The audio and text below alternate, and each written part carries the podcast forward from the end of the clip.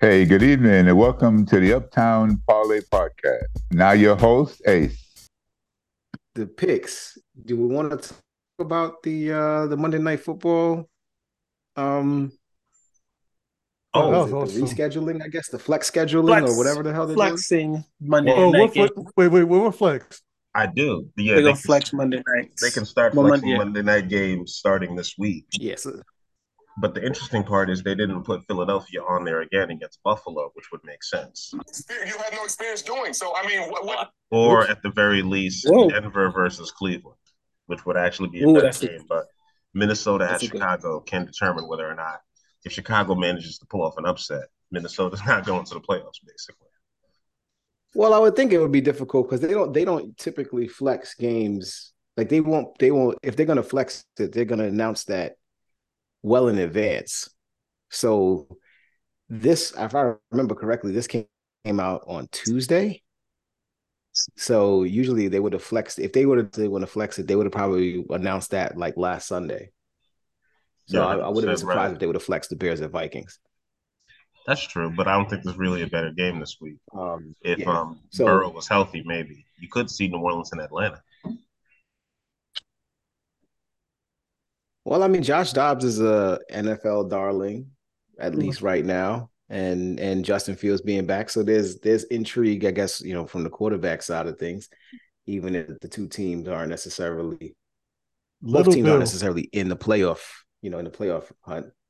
So, you know, and it's a divisional game. So, you know, there's I think there's intrigue for the Bears Vikings, even though there might have been better games on the slate.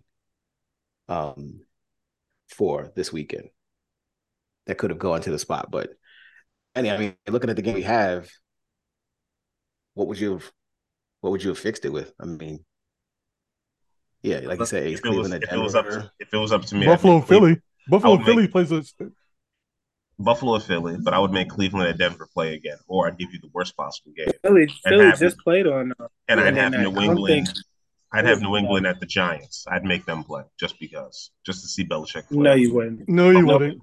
Yes, if I was in charge, That's that's, what I would do. Those two teams are uh, fighting for the, the number one seed in the Has, draft. has any team ever played Monday night back to back though? I I don't recall. Yes, that happens. I've seen it happen on Sunday recall. night. I don't recall any back to back Monday nights. When does that happen with a team has been on Monday night football back to back weeks? I don't. I I've never seen don't it. know. The only thing I have seen I is uh, I have okay. seen. I have seen a Thursday night to Monday night. I right? mean, so like a they play on yeah. Thursday night and then they play the following Monday. Yeah, but not a Monday to Monday. I don't think Yeah. that's a,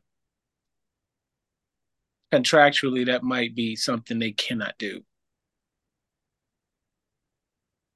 I'm thinking. Yeah. I don't know. The Probably. networks are paid a lot of money, and the writer's strike and the actor's strike. There hasn't been one new TV show on all fall.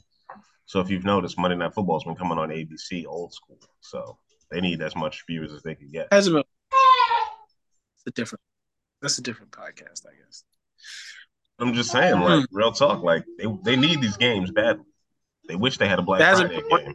New TV show all fall. I don't know if There's that's been a new. TV show, yeah. Um, there's no Abbott Elementary or anything new like that, so that's what they've been going with. It's just these games, which is why I was trying to get into them so quick. Levon, how do you feel about uh, Tommy DeVito, your new starting quarterback?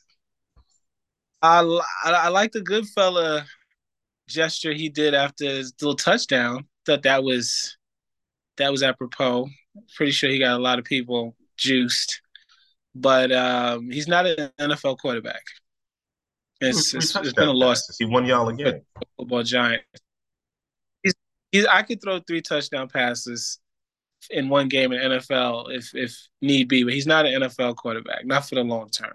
Note the time. So anybody Levon who thinks claiming he can otherwise- throw three touchdown passes. Cool. in the game. if you gave me enough time to get in shape and get my arm right and go out there and throw, you know, three passes, maybe what, 15 yards and have somebody take it the rest of the way, I could do that. I mean, I can't throw a 30 yard bomb into the end zone possibly, but I could throw a, a five yard slant and have somebody run the other 95 yards So you to want to score. I could do that. I'm you tall enough be to- the new Jets quarterback then, because you know Zach Wilson Yeah, can't do that. Zach, Zach Wilson Zach Wilson couldn't do that this whole season. Tommy He could not.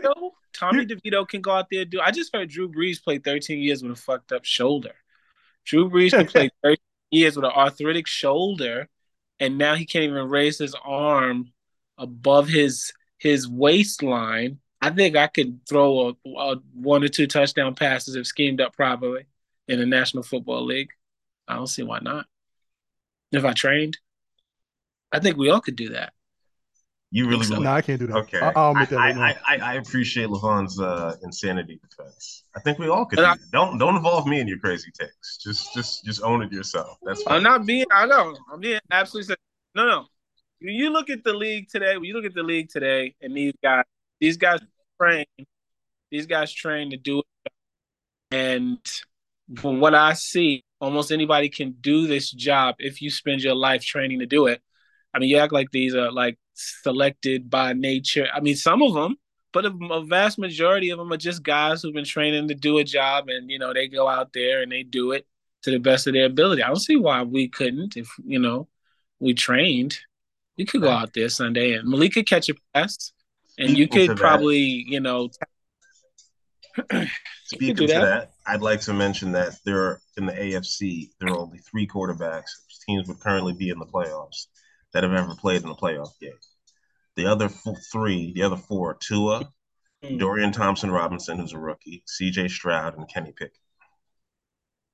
To that point, oh, Kenny Pickens. There you go. Kenny Pickens, man. right now, Josh Dobbs would be the seventh seed Kenny playing the Detroit Lions. Kenny Pickett.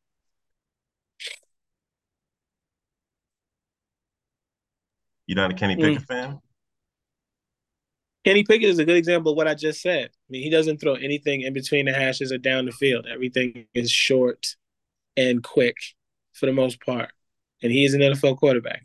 So Malik, you want to chime in here because I, I know you got some, uh, you got something you want to say about this.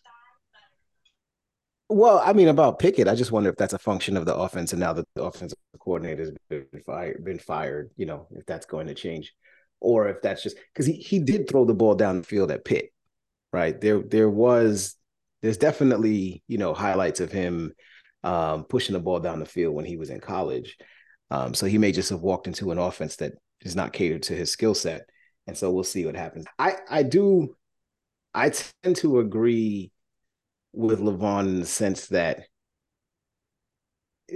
NFL quarterbacks with with with the with the like the slight difference like with with the the way that NFL quarterbacks have been um championed or have been like given this this pedestal this have been placed on this pedestal over the course of you know the last I'd say the last year really think about it the best quarterback in, in any given year you probably have about five elite QBs in the NFL.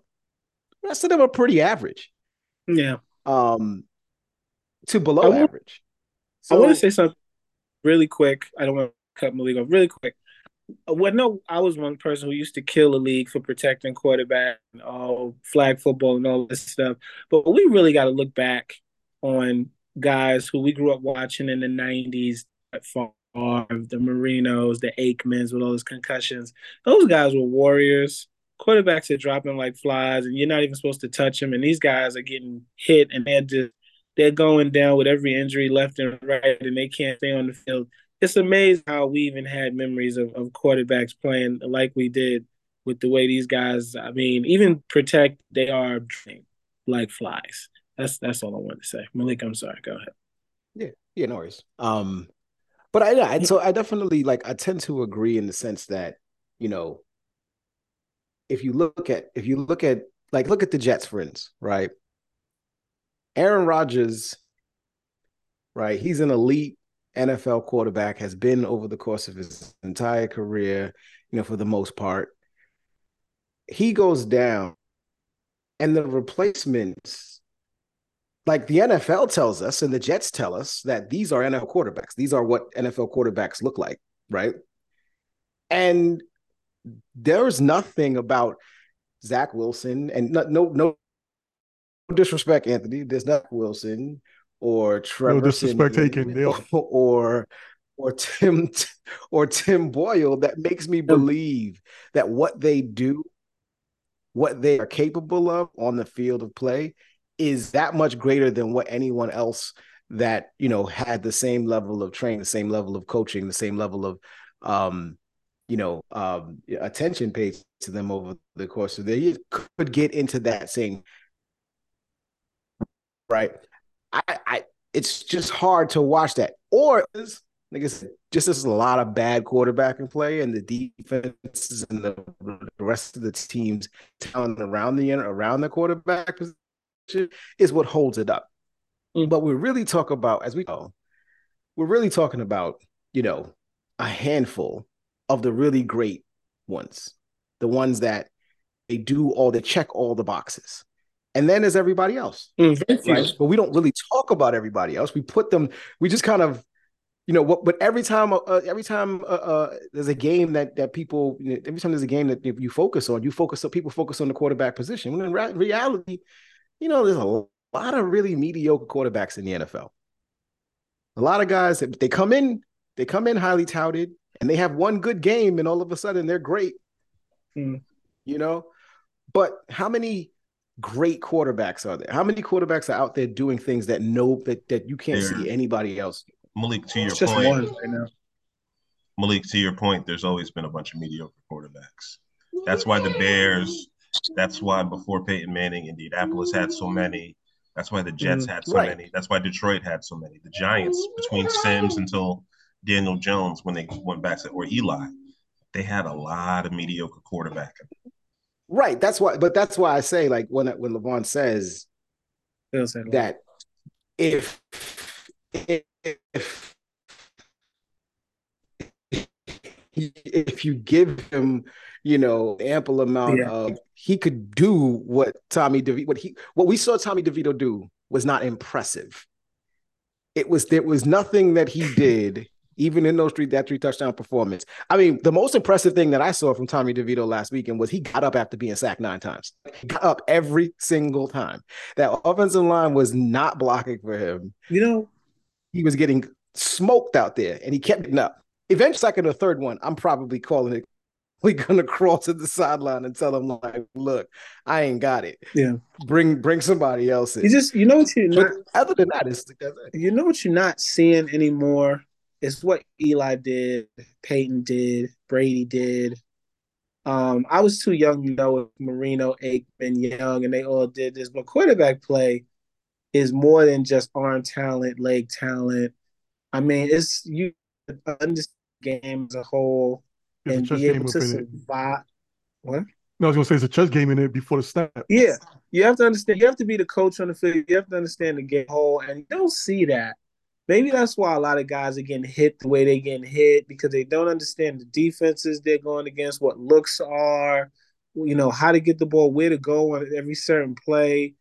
I mean, it's just it's got to be something more than just arm talent, leg talent. Patrick Mahomes does a job of knowing where like Kelce is gonna be, regardless if of what's happening. There's an innate ability for him to just know where he's going in that offense as to why you know he's not sacked. I think he's the least sacked quarterback in the league. While Brady was the least sacked quarterback when he was out because they knew where to go, how to get there, get the ball out quick.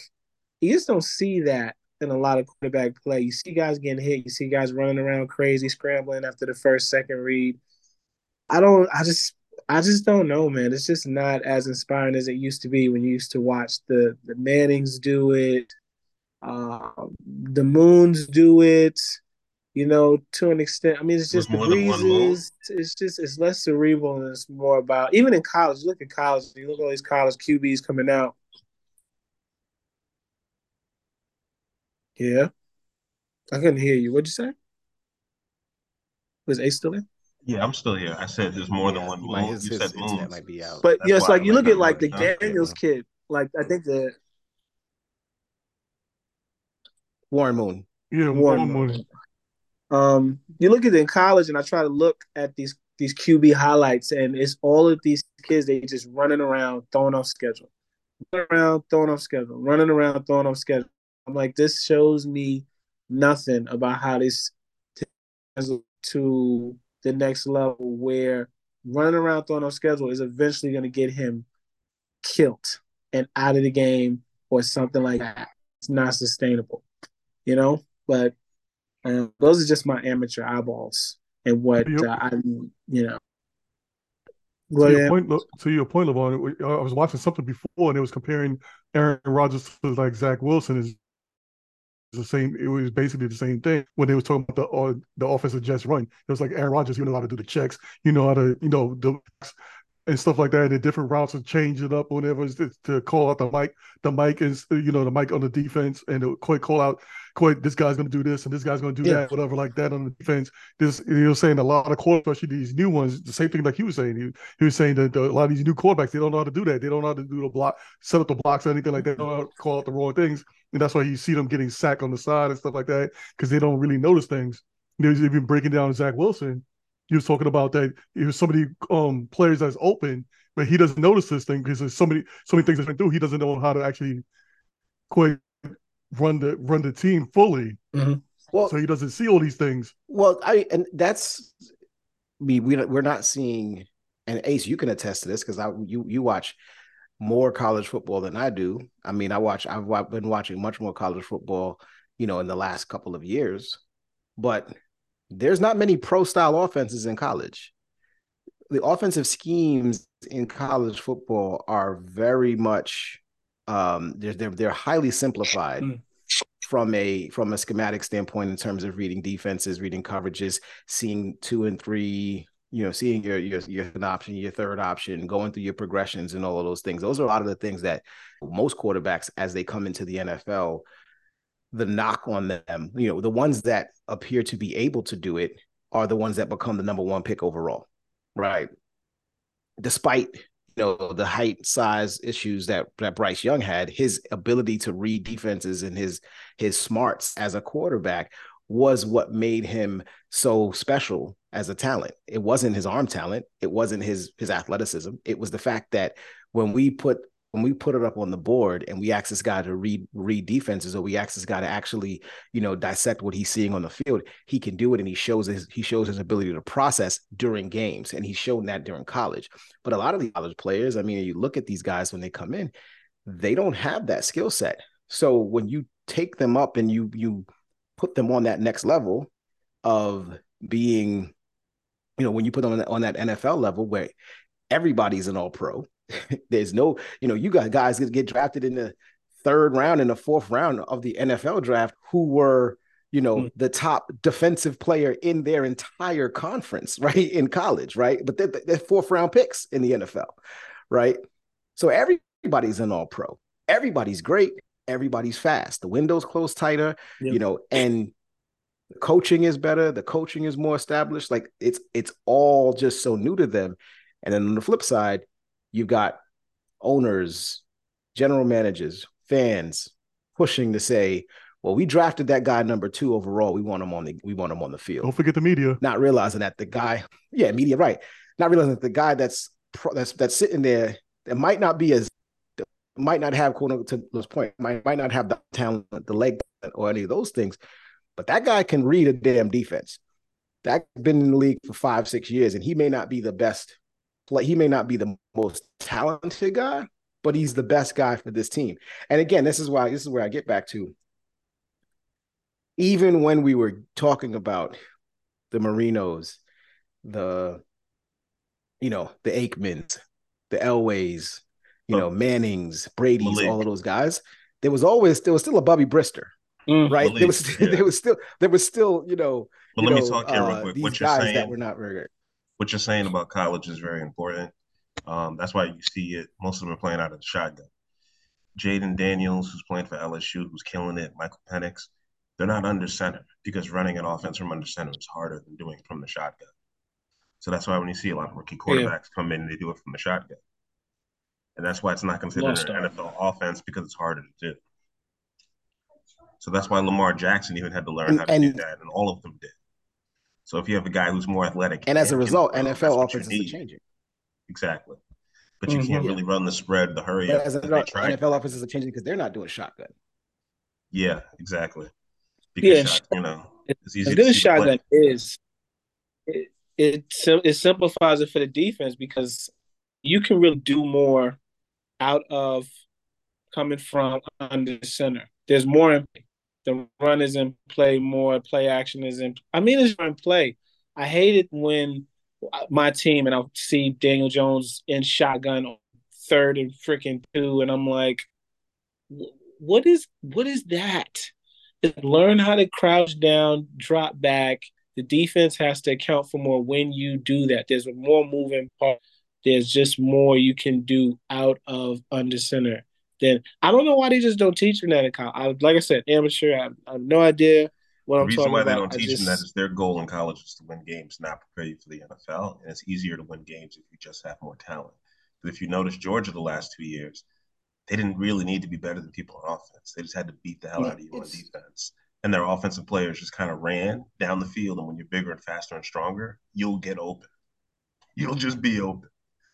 Darnell Washington, Mhm. Brock Bowers, uh, Pickens, Yeah. who's now like he was just better than everybody. He was a grown man playing with guys who like were great for high school and even good for college, but like was nobody keeping up with Pickens.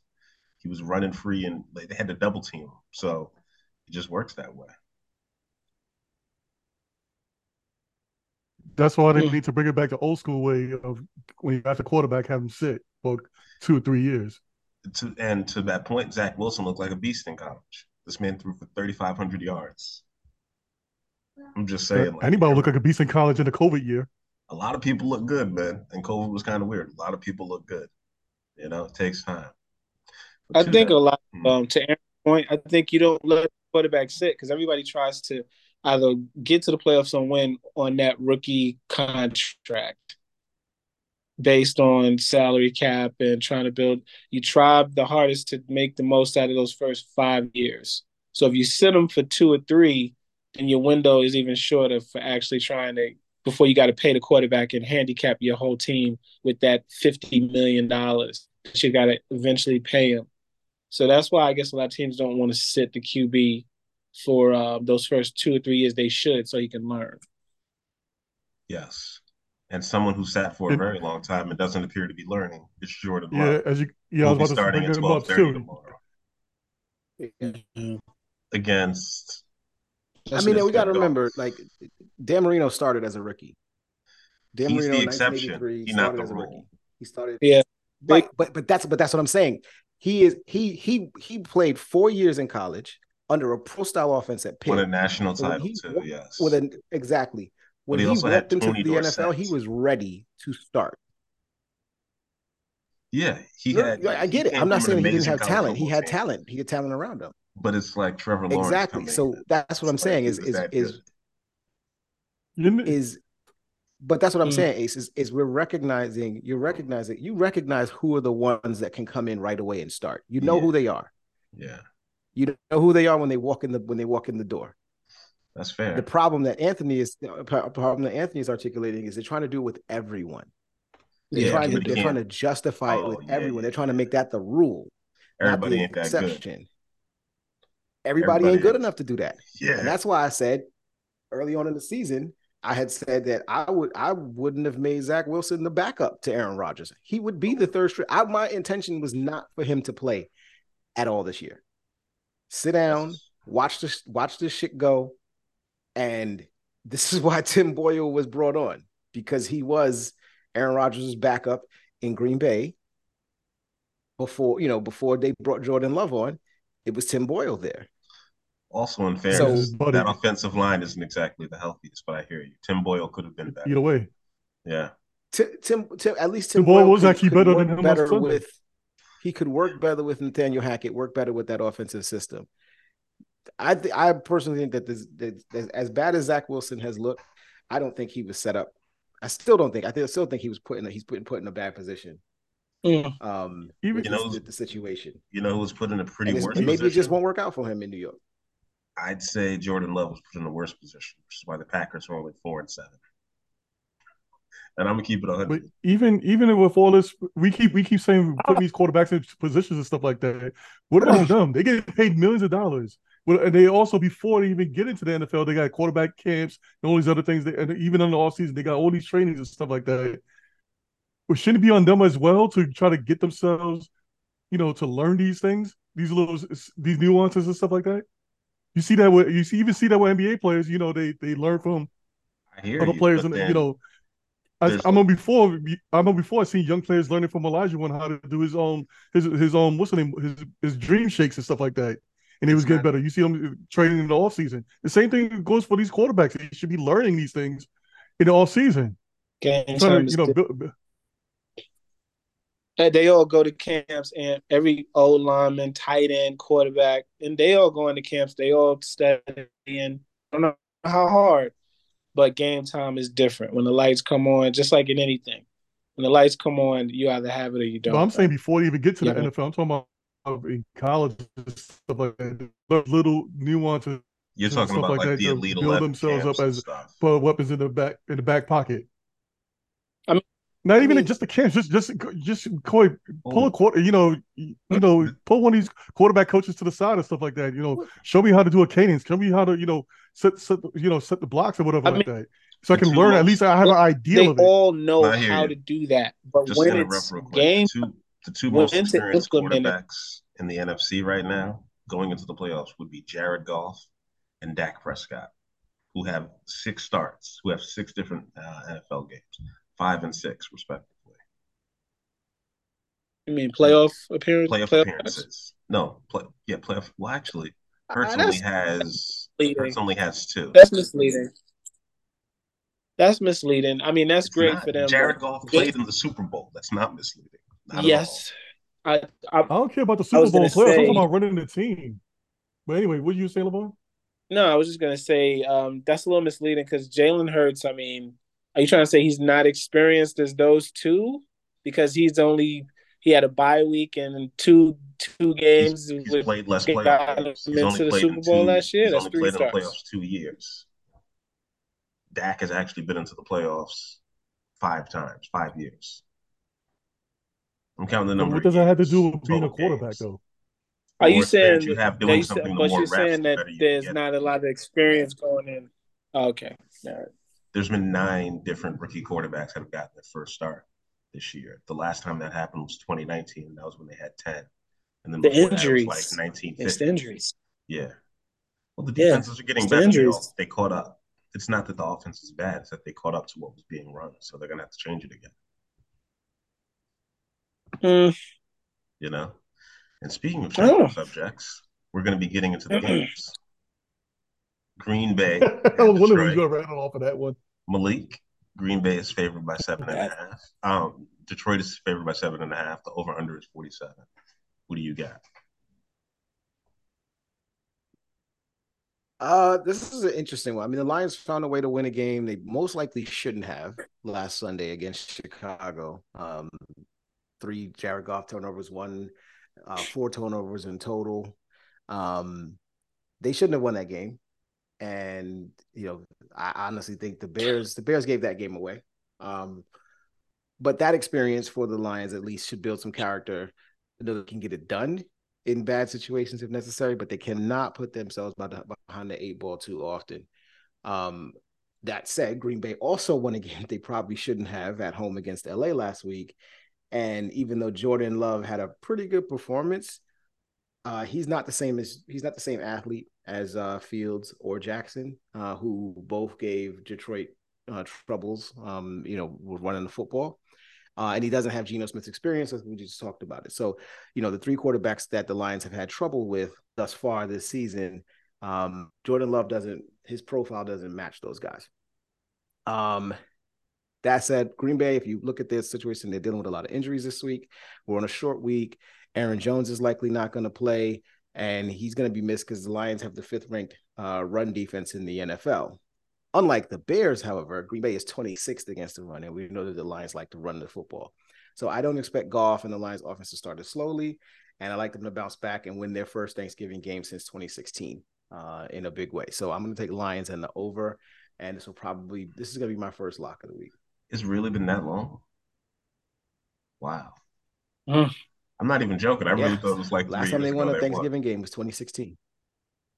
LeVon, what do you got? Nope.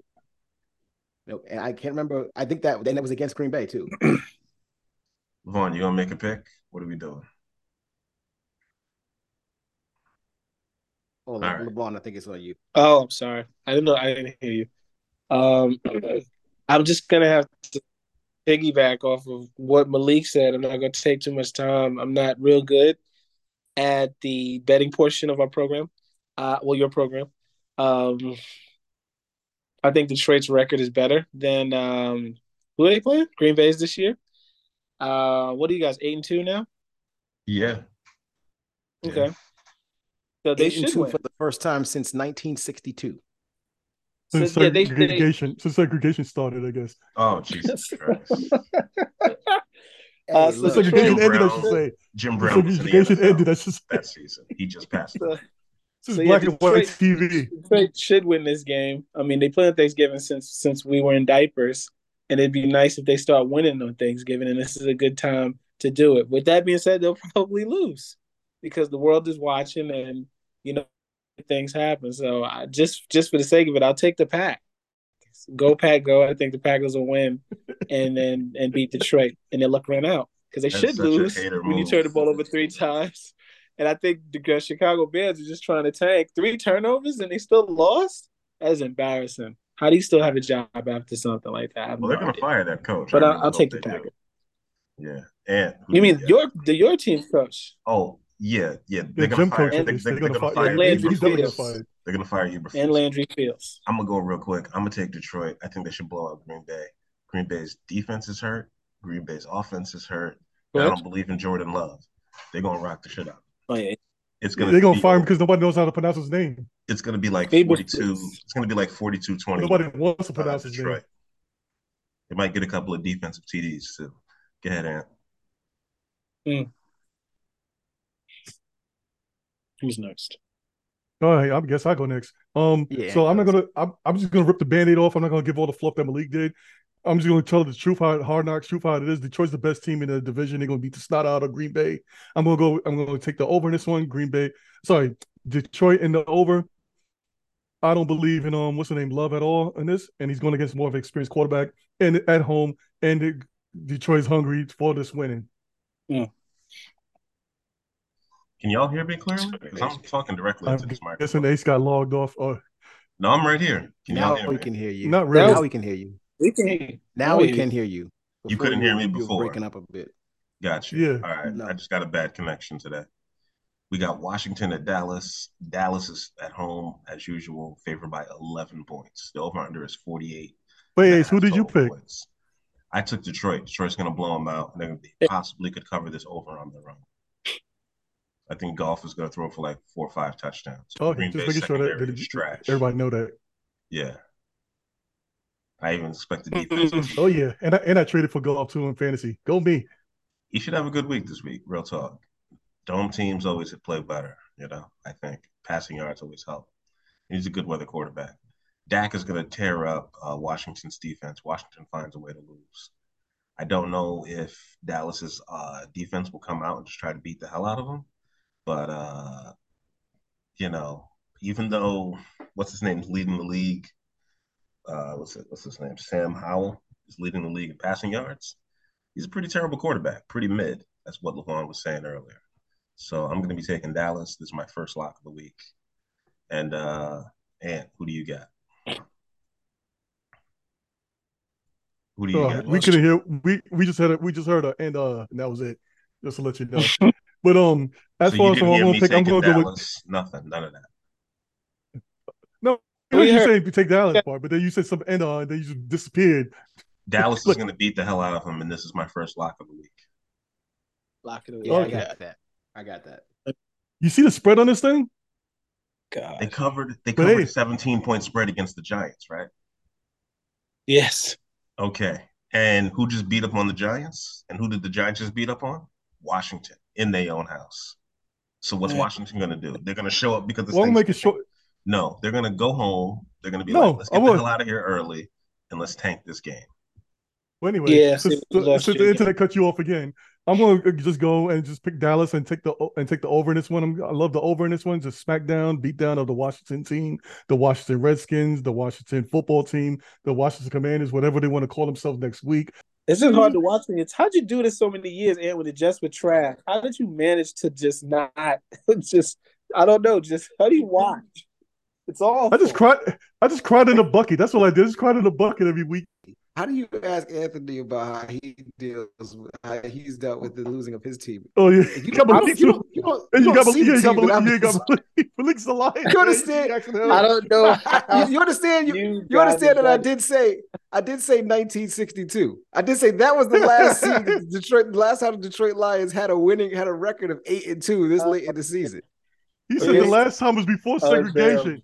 before it was black and white Oh, TV. Bearable to deal with this for so Before the. Jackson Fives existed. It's bad. Impressive. Oh, look, I mean, the massive back. thing for the Giants, at least at this point. Go ahead, go ahead, go ahead, Ace.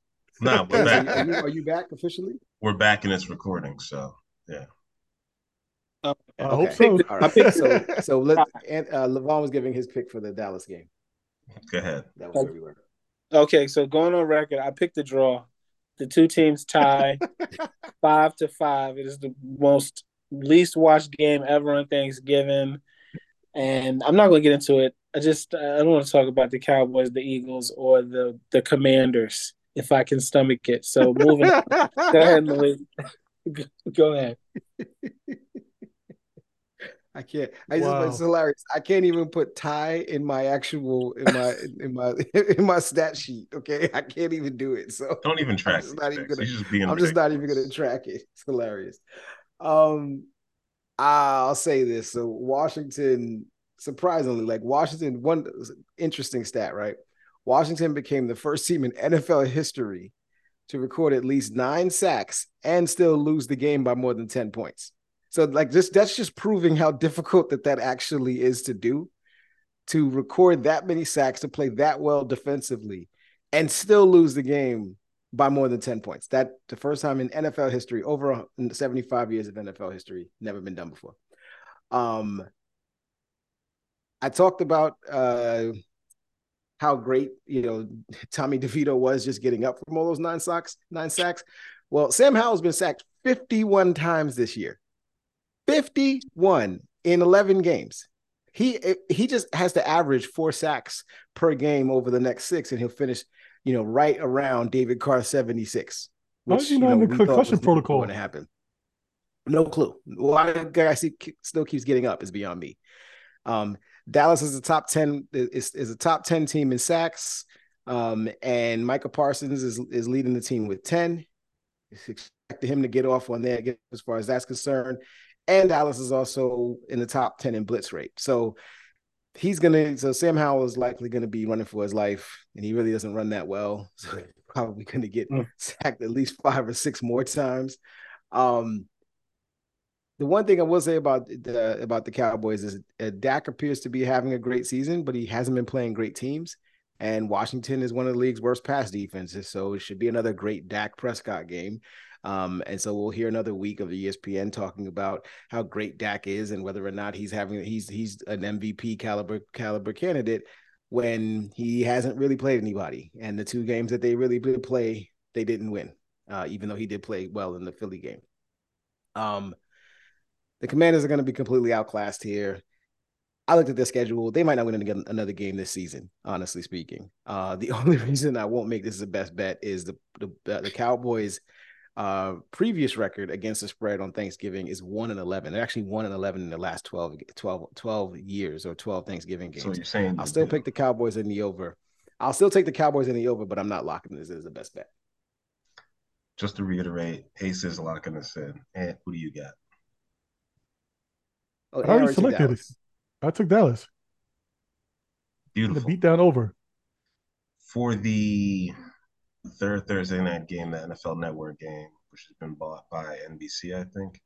San Francisco is at Seattle. Yep. Seattle is getting seven points at home. Geno Smith has a bruised tricep muscle.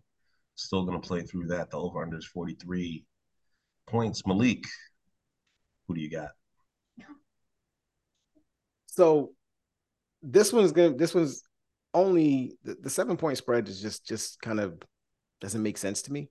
Uh I think it should be like they're giving Seattle some some home home cooking here. They're giving Seattle a, home dog because they're they're not seven points. They're they're more than seven points worse than San Francisco, than a healthy, clicking San Francisco team. San Francisco's better than them by more than a touchdown. Um, so this is this is home field, home cooking Thursday night um type of situation. I don't expect. I expect Seattle to to you know expect maybe in the first half this to be a relatively close game, but I could see this getting out of hand for for the, for the Seahawks relatively quickly. Geno Smith is he got hurt last week. Um, he did come back late in that game, um, but it's possible that he's not going to be. It's possible that he's not going to be 100. percent If he's not 100, percent I don't expect them to do much of anything. And that defense in San Francisco is just starting to play better football, and Chase Young and all those guys are starting to, you know, come into their own. Um, if this was at San Fran, it should it would be this would be like plus eleven in my uh, minus eleven in my in my regard. So I still think they're at least ten points better than Seattle. So I'll take San Francisco in the under. All right, Levon, what do you got to say about this game? I think the Niners have been pretty disappointing this year. Um, from what I could glean in passing. Um, everybody expected them to be the dogs in the NFC, and their record has not reflected that, which is probably why, um, to Malik's point, whatever that means that they were given, because it's hard to go into Seattle and do anything. The 12 is real.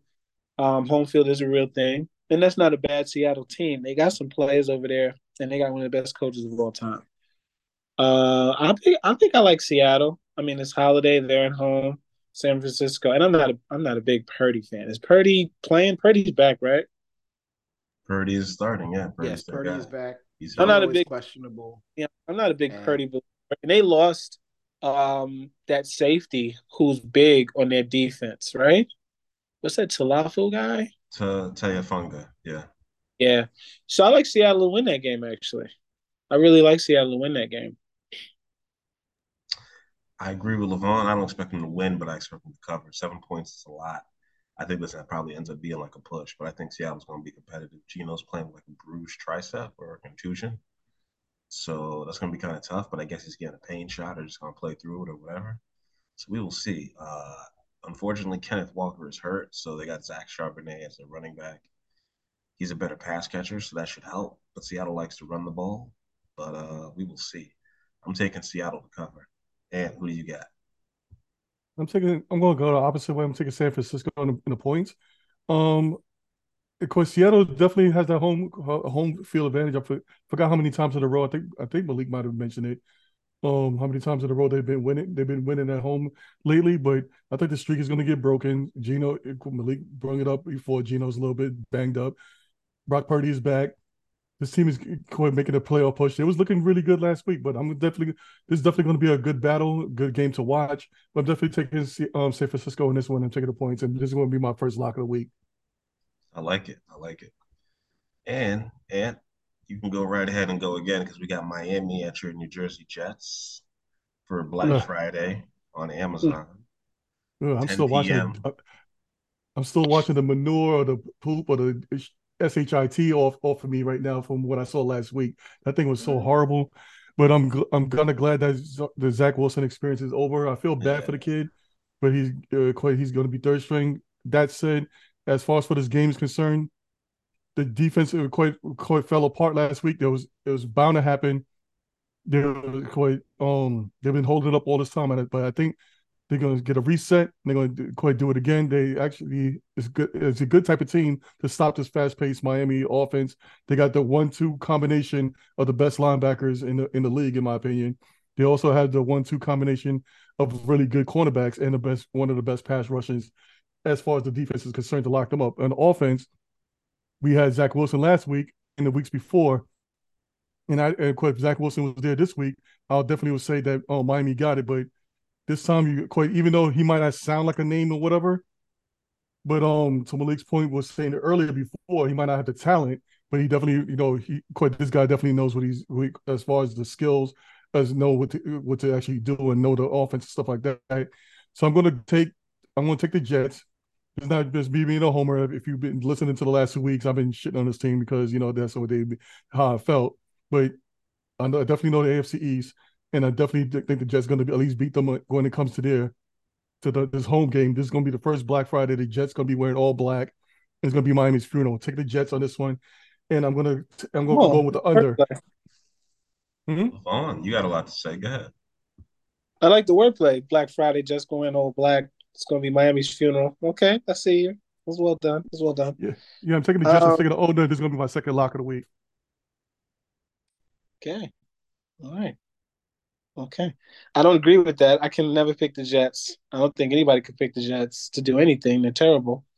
Uh, Black Friday and not. Quarterback, you don't have one. Um, the defense finally gave up. And unless, like I said, I've been following passingly the league, but unless Miami's whole team is hurt, do they still have Waddle, Hill, uh, Tua, uh, competent? I don't see how the Jets win this game. I don't see how the Jets win any game going forward. Uh, they should just throw in the proverbial towel, as every team should if you're not in this point. Uh, well, how many wins do you guys have, man? Uh, I can't remember. I think it's like four. That's a Five? four six. One six. Yeah, it's over. It's over. Give me the Dolphins. I'll take the Dolphins. Yeah. All right. It's, it's really over. It's not really over yet. Malik, who do you got? Underrated rivalry with Jets Dolphins, by the way. It's not over. Okay. Um, I think Dolphins straight up on a money line bet is, is is, is safe here. Um, but if you're giving me ten points, uh, with the Jets at home, I know they. What was the spread last week? The spread was eight and a half last week. Um, yeah. at Buffalo and, and they, they, covered that. You know, obviously, they you know they didn't cover that. Um, but this this week, I mean, expect at the very least, if what we were hearing about um, the team and Zach Wilson and the way that the team was responding to Zach Wilson, if what we hear about what we hear about that is true, then I expect the Jets, at least on the offensive side of the football, I expect the Jets to play better football as a group with Tim Boyle there. I expect them to play you know, more um I expect to see more capable play from from everybody, top to bottom, on the on on that on that side of the football. That doesn't mean I expect them to win the game, but definitely to play more inspired, you know, better, you know, to, to have you know more better execution and to do more in that for that regard to cover a 10 point spread. Um, we know this defense is still one of the top defenses in the league, at least um, maybe not you know, statistically, but when you watch them play on Sundays, you know, you definitely see, you know, that this you see how this defense can could be one of the one of the better units in the in the game if they had an offense that actually could score them 17 points. And I honestly think if they can score 17 points against this Miami defense, then I'd absolutely think that they can they can keep Miami under 27. Um, the one thing about Miami that we know is Miami's definitely got a lot of speed. They're definitely, you know, one of the one of the faster offenses that we've ever seen in the NFL. But this is right this is right around the time when Miami starts to slow down because of because of the cold weather. And Tua is 0 and 5 in is 0 and 5 in his career uh in games where the kickoff temp- temperature is under 50 degrees. It's going to be likely going to be under 50 degrees in New York or in New Jersey uh, on Friday night. So or Friday afternoon. I don't know. Again, I don't know why this game is at three o'clock in the afternoon on a Friday. I just that this this makes no sense. Because they need people to show up. They don't want anybody to watch this game. Who's going to be watching three o'clock in the afternoon on a Friday? No, originally like, they originally they want people time. to watch the game because it's supposed to be Aaron Rodgers there, but they just want to make money. This is the NFL trying to make find a way to squeeze in some money. Well, I'm I'm convinced this is this is Amazon kicking and screaming, be, being mad because you know Thanksgiving is on Thursday and they, they miss out they miss out on Thursday night Prime because this is on Prime. This is on Amazon right. Prime. Amazon's so literally I'm, paying a billion dollars yeah. for this one game to get it. Yeah, I, I think I think Amazon. You yeah, know, what, what are you doing? Bitching and moaning. What are you doing Friday at three o'clock? I'm not not watching this game. It, it could be Black no, Friday what, shopping. What, though. Is, what are your plans for Friday at three o'clock? Nobody's working. It's the day after plan, Thanksgiving. Everybody's being, home. I plan on being drunk at home. That's my that's my plan. And watching the football I, game. I, I would I would I would have expected this. I just oh. I'm just saying three o'clock in the oh, afternoon is just Friday, weird, is just weird timing for Friday, a football game. I would have expected this to be a, a prime time game at the least. Yeah, I'll be Um, watching Yeah, they Apple. I would expect this to be a seven o'clock, eight o'clock start time. That's all I'm saying. He should have just But- did that. Time is a little weird.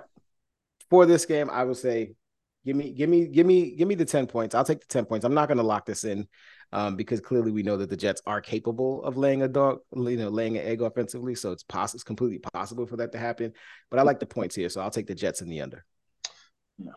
Tyreek Hill is going to have his greatest performance as a Dolphin. 200 yards receiving. He's going to light Hmm. up the Jets secondary because he's the fastest person on the planet. Are you sure about that? I guarantee it. I Are don't sure usually about do that? this, but I'm breaking out the guarantee okay. for Black Friday.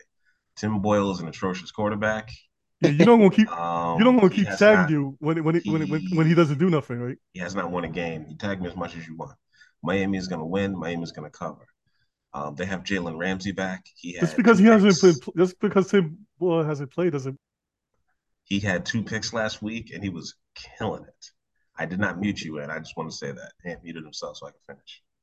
I appreciate you, though. Yes, I Um, want you to finish. I think that I think that two is going to play okay. I don't think he's going to have to play great. Their running backs are hurt, but more importantly, I think um, Laremy Tunsil, or I'm sorry, not Laremy Tunsil. I believe their left tackle is actually going to play, and that's the main reason why I'm taking Miami. When their offensive line is healthy, they play much much better, and the Jets defense is going to be you know with it because if they win this game, it's the best team in the division. It really does give them a chance to still make the playoffs, and they got something to play for because Roger is coming back in two weeks to practice, so we'll see. But I think Miami's going to beat them now. I really think they got a real shot.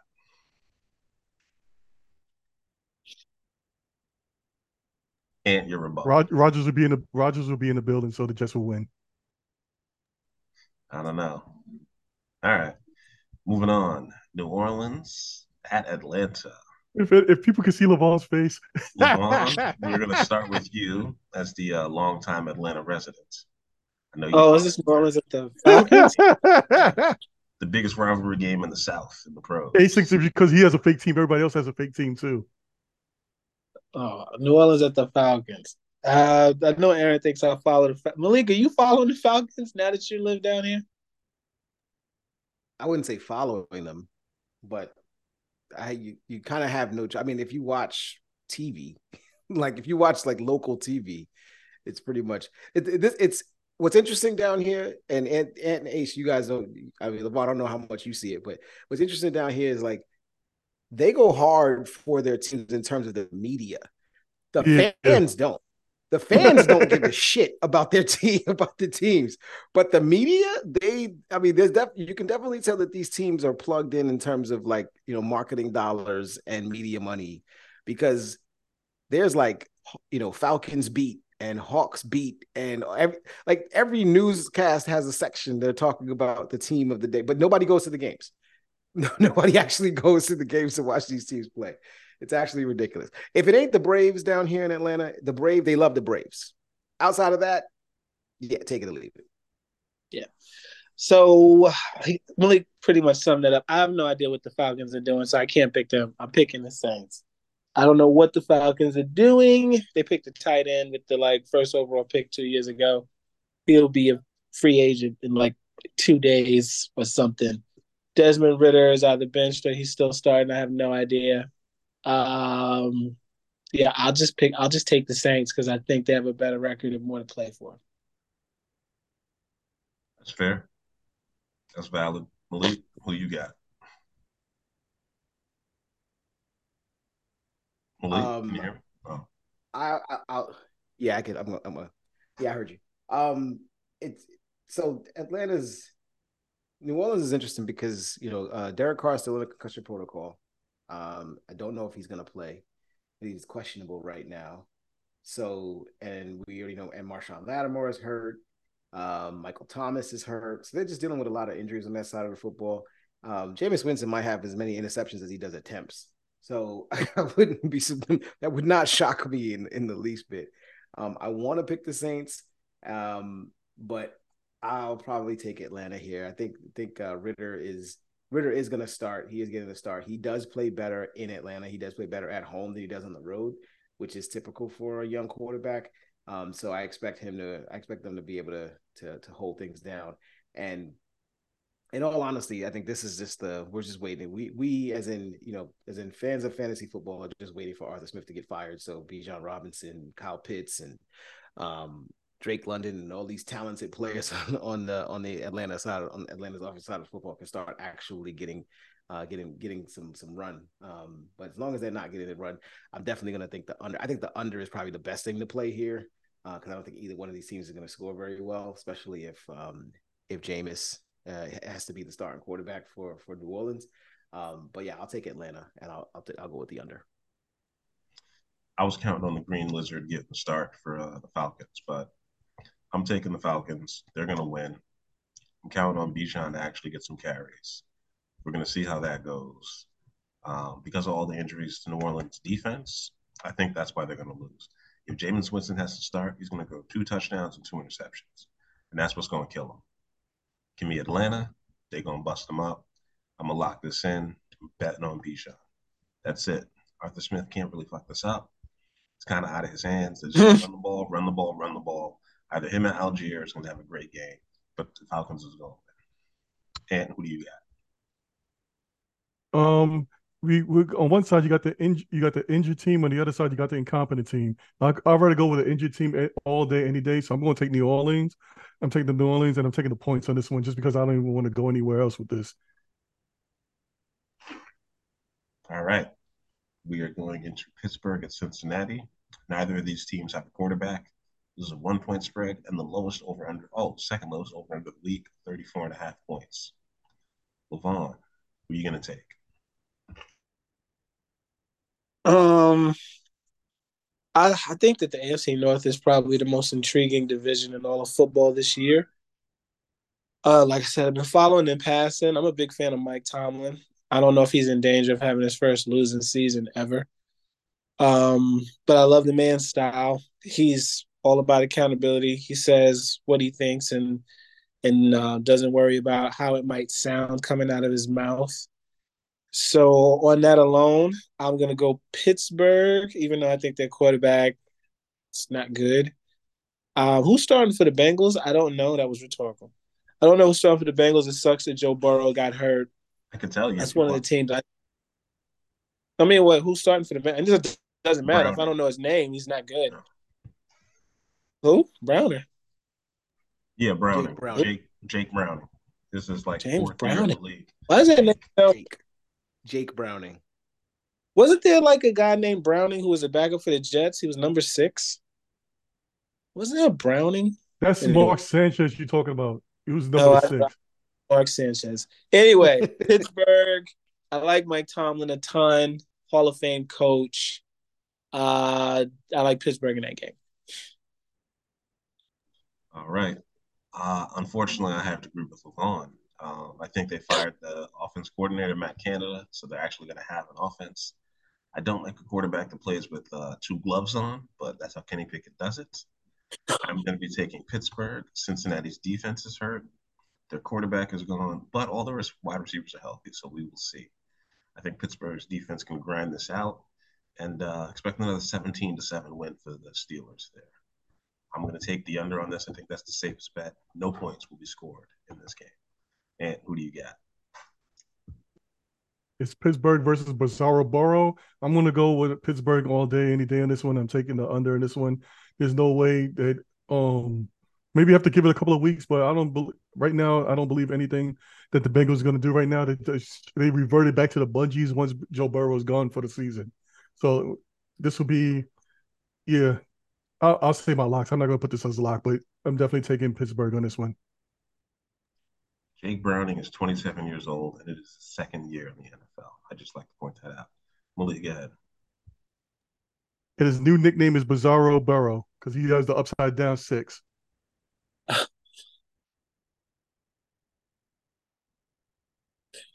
Malik is. I'm, I'm, assuming, I'm assuming Ace is going to send it over to me, but he's he's muted right now, so I'll just go ahead and go. I'll just go ahead and go as well. Uh, I actually am taking Pittsburgh, and I am locking this in as my second lock of the week. Uh, look, I'm convinced that um, that my man Mike Tomlin walked into the locker room after losing to um, what's his name Don whatever the, the the rookie kid from Cleveland, um, DTR. DTR, His yeah. name is Donovan Derek- Thompson Derek- Robinson, whatever his name is. Wait a minute, what's his name? We done screwed his kid's name. I don't know his name. He's just an acronym. He's just an acronym. GTR. That's what we call him. That's it. Dorian. Thompson I- I'm- Robinson. Dorian Dorian Thompson Robinson. I, I'm convinced With the that third, is, is he a law firm or some shit? What the? I'm, I'm convinced that Mike Tomlin walked into the locker room after losing to Dorian Thompson Robinson and punched Matt Canada in the face because that was that's literally what I would have done. Like I lost to this kid. Like seriously, I don't lose to these kids, and you know who I don't lose to next? I don't then turn around and lose to Jake Browning. Guess what? If Mike Tomlin has to go on the field himself and, and- and tackle this dude, he will. If he has to go on the field and hand the ball off to Najee Harris, he will. If he has to go on the field and throw the ball to to uh, George Pickens and to, and to, uh, to Diontae Johnson, he absolutely will. If Kenny Pickett thinks that he's getting to this, I, I would be surprised if Kenny he's going to meet Kenny Pickett at the sideline. If Kenny Pickett throws, he has a bad game against the Mike Tomlin might meet meet Kenny Pickett at the sideline. I'm convinced that he will beat Kenny Pickett's ass. That's what I'm thinking. That's what I'm thinking. Okay, so look, you cannot lose this game, Pittsburgh. Cannot lose this game to Jake Browning after you just lost to DTR on the other the, the other side of this week. Pittsburgh, I'm gonna take the under. Whatever has to be done, get it done. And you're only giving up a point, so you just get it done. Beat the brakes off these dudes and move on to next week. Pittsburgh and the under. I'm locking it in. Sounds good to me. And I believe you already went, right? Mm. Yeah, we're all in Yeah. on Pittsburgh. We're all in on Pittsburgh. All in. Jacksonville at Houston. And you are now a fake Houston fan. I'm gonna need you to make a pick here first. Houston is getting one and a half points at home against the Jaguars. Over under is 48 and a half. Who you taking? Wait, since when I'm a Houston fan, but anyway, I'm definitely going to still take the Houston, um, Houston, um, Texans on this one. They've been playing very good this week, and you know they actually have a quarterback that could have been should have been number one pick. The, the way he's playing, he's actually playing for MVP. So I'm going to take Houston on this one, and I'm going to take the under. You know, Trevor Lawrence is still is still a quite a name out there, but I still think they're coming into Houston. I think Hu- this is a rivalry team. I think Houston can actually pull it off. But actually, give me Houston in the over this one. I like this is it. going to be my third lock of the week. I like it. Levon, who do you got? And if Aaron's smart, he will adopt the Texans um, in some way, shape, or form. Make that transition. That's where you're living now. Better than keep rooting for the Jets until the Jets move, uh, and and you know go somewhere. Someone's looking for a team. The Vegas, then they can't be the Las Vegas Jets. It's too late for that. There's a there's another city looking for a team. The Jets should look into that. Oakland. You know, San Antonio Jet- Jets. something, man. Something. They need a new start. They need a fresh start. Well, we're the British Jets. Jets in the country where the jet is like the state logo. Something I don't. Um, what's what's what game is this? What game are we doing? Jackson Texans versus. Yeah, I forgot about that because it's meaningless. Um, Houston. Both of these are and J- Wow. playoff teams right These now. are, this is a good game. These are playoff teams. A good game. These are two guys teams I'm with a winning record, If I something was a you might not be aware If I of. was a Houston, if I was a Houston fan, I'd just be happy that we survived the, Deshaun Watson debacle and once again have a talented quarterback. Hopefully, we don't waste it. Once again, they seem like they're in the same boat they were. They have a talented player on defense, edge rusher. They have a talented quarterback and a talented receiver. They've been here before and they wasted it the first time, and somehow they think they're going to get it right this time around. It's good for them. Hopefully, that's true. Uh, Jacksonville, I thought would be better coming off of last season and the momentum they had. I thought they would kind of be a lot like Detroit is this year, record wise, but no. Um, it's a battle of two teams that are up and coming, though. Uh, I could go either way. I, I think I'll go with Pederson's squad, and uh, they should we beat Houston. They should, so I'll take Jacksonville in this game. As smart long as what's the name? Houston keeps um CJ Stroud away from the, the massage parlors. I think Houston Oh, will be Jesus okay. Christ. Jacksonville is going to take this. They're giving a point and a half on the road. They can win this game by a field goal. Jacksonville only beats up on the teams that they're better than talent wise. They're better than Houston talent wise. I'm not going to say they're going to beat the brakes off of them, but Calvin Ridley's having a great game. And um, they only beat teams that they're better than. So they're better than Houston, so they're going to win. I'm not gonna lock it in because there's better teams to lock in, but believe Malik, yeah, that's kind of it's just kind of obvious. Jacksonville's the I think Calvin Ridley's going to bet on this game too. Oh, my it is, gosh. it is undefeated with, the, with the zingers today. Oh gosh. Calvin really been again. Um Oh. I, I I- I like Jacksonville here as well. Um, Jacksonville's quietly, I, I guess it's quietly, but they've won five of six. I know Vaughn, you were talking about this seven and three. They've won five of six. That one, the one loss that they had was that shellacking that they got from uh from San Francisco. But outside of that ass whooping that they took, they pretty much you know run the table. Um, you know th- at this point of the season, um, they've proven that they can win outside of London, and they've they've they've proven that they can win on the road. So I don't see a reason to believe that they can't get this done against Houston. I think Houston, obviously, we know Houston is an up and coming team. Um, and they did beat Jacksonville in Jacksonville in week three of this season, which was their first win of the season, was a 20 point win uh, in Jacksonville. So, you know, I would expect that the Jaguars are trying to get some some payback there, but also trying to keep themselves ahead, ahead of Houston in the division ranking. So um, because Houston is one game back, so this would you know give give them some breathing room with regards to the division, and um, I so I expect them to come in there and get a get a safe victory since it's only a one and a half point spread. I'll take Jacksonville and the over. If this was three and a half, I probably would be taking Houston because I think like to your ace to your point, I think this is a field goal game. It comes down to a you know uh, a short three at the end of the game. So I'll take Jacksonville and the over. Smart bet, Malik. I agree with me as well. Tampa Bay at Indianapolis. Indianapolis is at home. They're in the dome. But I'm taking Baker Mayfield on the road to win that game. Tampa Bay is getting two and a half points. The over-under is 43 and a half. Tampa Bay is the better team. Uh, Indianapolis just cut one of their best defensive players, Shaquille Leonard, who had a nerve issue. Their defense has been atrocious all year. They keep giving up points. They stole a game from uh, Baltimore somehow earlier in the year, but that was with Anthony Richardson. They got Gardner Minshew. They're going to keep losing. Unfortunately, they already got their quarterback, so maybe they'll be able to draft some uh, defensive positions to help them out there. But uh, I'm locking this in. Give me Tampa Bay on the road for the win. And who do you got? Yeah, just for uh, essence and giggles, shits and giggles and sugars and giggles, I'm going to go the opposite way here. I'm going to take Indianapolis, and I think they're going to beat the smack smack out of the Baker Mayfield because you know just because, and I think they're going to beat the snot out of um Todd Bowles and his flimsy defense. So I'm going to go with um Indianapolis on this one, and I'm going to take the points on this one. I'm not going to lock All it in, but that's why I'm going to go, just because. Levon. Who do you like, Levon? I like uh, I like Indy. I think they're two bad teams, and when you got two bad teams, pick the home team. Um, and that's as simple as that. So do you know the records of either of these teams? That's the bottom line because Levon said so. That's all I needed to know. um, the record, I know the Yeah. record of all the teams that are good. Okay. Uh, I that's mean, I don't remember Tampa Bay having being in that conversation, or especially Indy, who lost their quarterback. I know the running back is back, and the quarterback is Gardner Minshew. But no, both of those teams are bad. I don't. Is Tampa Bay in first place in the South? No, they're four and six. They're in second. No, place, no, but they top they top ten in the NFL draft. So they're four and six, and I know Indy's not in first place in the South out in the AFC. So I don't know the records, but they're both bad teams. If New Orleans You know, loses, but Indy and is in wins, and Tampa Bay wins, Tampa Bay will become first in the division by winning this game. That's not.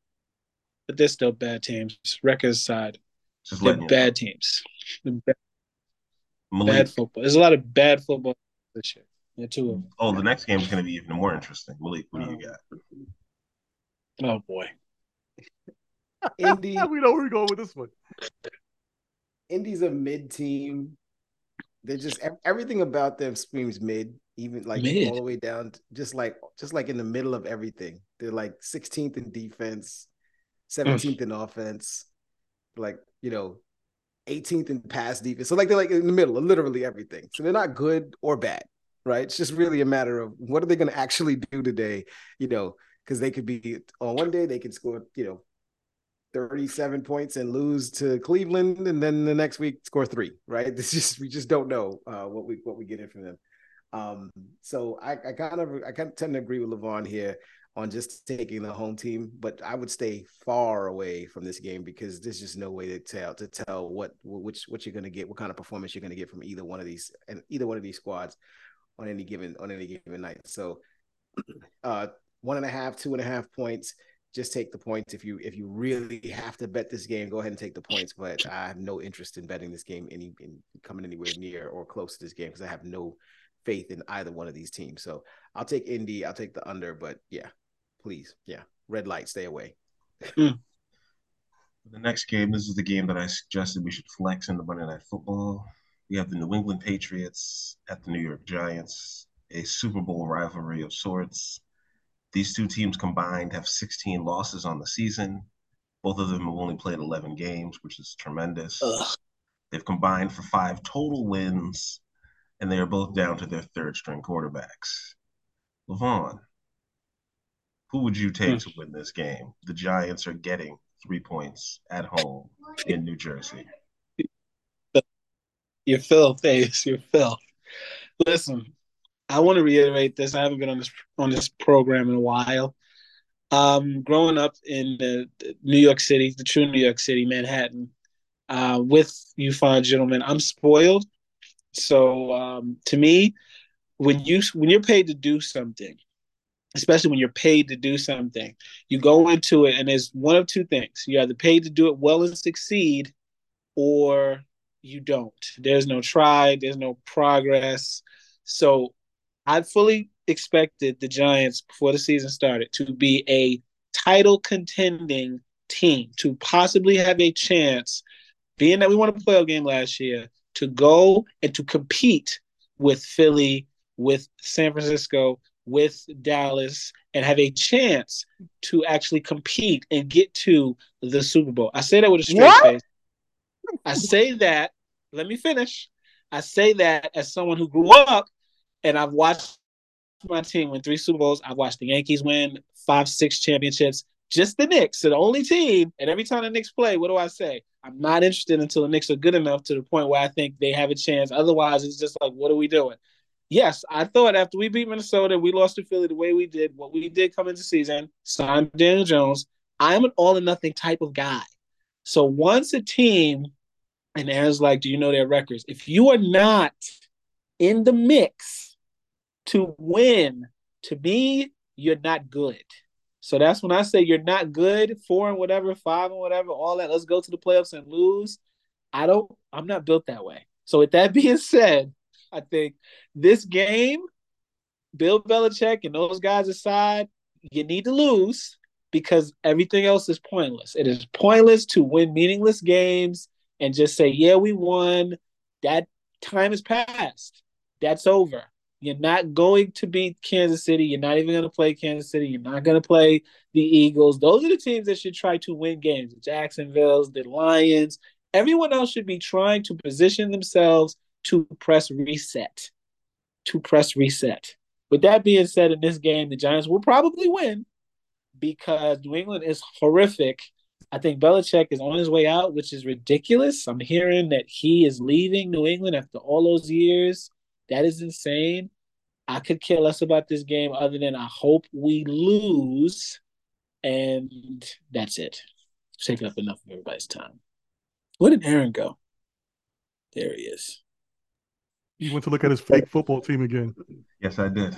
Go Ravens. um, on that note, I'm going to be taking the New England Patriots to win this game. Thank you. Um, I'm going to take the under. Uh, the Pats are giving them three points because that's how bad the Giants are. Uh, they don't have much of an offense. I expect the Pats to win. Both of these teams will be at three wins, so they're going to be tied for the first overall pick. So we'll see how that goes for them. Good luck to you. Hopefully, you can get Caleb Williams. Hope the Bears take uh, Marvin Harrison Jr. Malik, who do you got? Ah, uh, yeah, I was talking about uh Mike Tomlin and DTR last uh, you know a few a few games ago.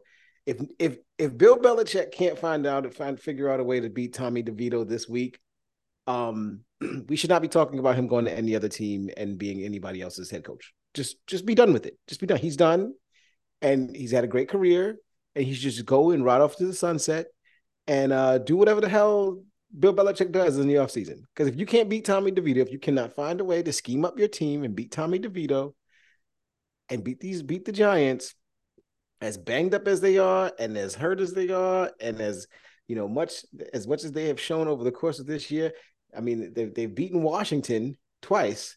That's pretty much it. That's pretty much all, all, all you know, all they've been able to beat Washington twice and Arizona once. Um, so if you can't figure out a way to beat them, then you should not be. The, everybody on that team, all the way down, you should just strip the strip the New England Patriots all the way down to the white meat and uh, restart this whole damn thing. sorry, okay. So I'm gonna just I'm gonna take New. I'm not gonna not. No, I didn't look at any stats for this game.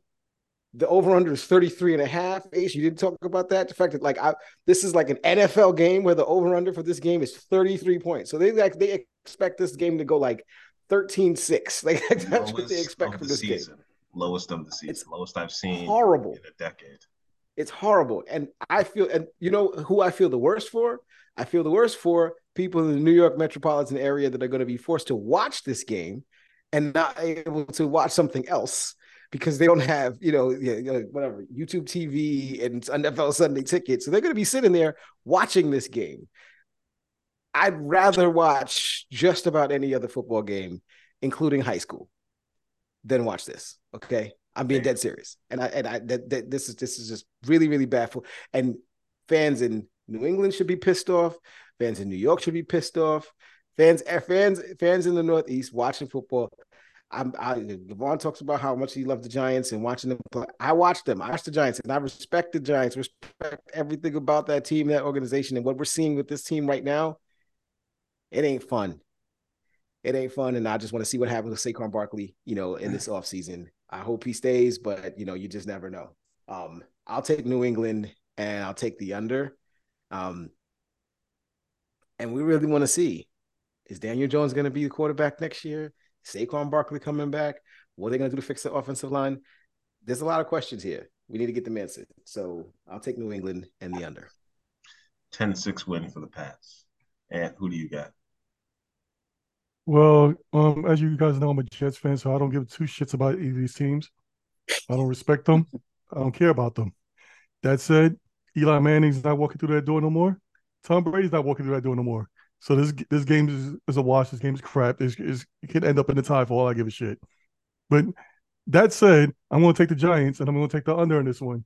The reason I'm taking the Giants is because unlike New, New England, the Giants actually know who their quarterback's going to be. You don't know who's going to be the quarterback for New England. They can switch it up. It can be um uh, Mac Jones. It could be the other guy that's backing him up. It could be the third string guy. It could be their punter, kicker, whatever. Quite, New England's all screwed up. They talking about Belichick getting out of here. He might be wheeled over to the nursing home for all I give a hoot, because you know he's not the same coach as he was before. This whole thing, the ship is the ship is sailed. These two teams are trash. But anyway, welcome to the Jets Jets world. Welcome yeah. to the Jets world where we all trash and we keep recycling, trying to get the quarter the next quarterback to lead us to nowhere. But anyway, glad y'all guys had your, your, your parades and stuff like that. But as far as for this game, don't even bother betting on it. Giants in the under. You can mm. flip a coin on this one because it doesn't matter. New England's New England right now is in the third seed for the um draft. The Giants are in the fifth seed right now. It can be mixed up. They can be t- fighting for first place in the next two weeks for all I care. All Once right. again, Giants and under. Next game, another uh, Mid South battle. And I say that with a lot of malice there, a lot of, lot, a lot of, a lot of, lot of salt. If the New England Patriots find a way to get Jayden Daniels, this is gonna hurt me to my core. Because you'll have to cheer. It's gonna hurt so much.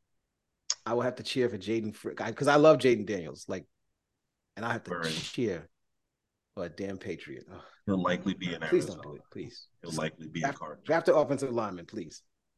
Oh, they're gonna somehow draft a defensive end. an offensive lineman with the first, with the third overall pick. Uh, Carolina at Tennessee. Carolina is the worst team in the NFL. They've shown it consistently. They drafted the guy first overall, and the rest of the team is pretty trash. Adam Thielen had somehow nine catches last week for 76 yards, um, and their tight end got a touchdown. They scored one touchdown on a 17 play drive. It took them 17 plays to score one touchdown, and they had to go for it on three fourth downs. Tennessee only has to win this game by four points. This is my third lock of the week. I am taking the over, which is 36 and a half. Tennessee is going to beat the hell out of t- Carolina. Um, I'm not a Tennessee Titans fan, but I'm pretty confident they're not going to lose this game. If you're in a survivor pool like I am, just keep picking against the team that plays Carolina every week. I'm pretty confident they're going to be the first team to go one and seventeen. Uh, yeah, move Um, I feel bad for the Alabama kid. He's in a tough spot.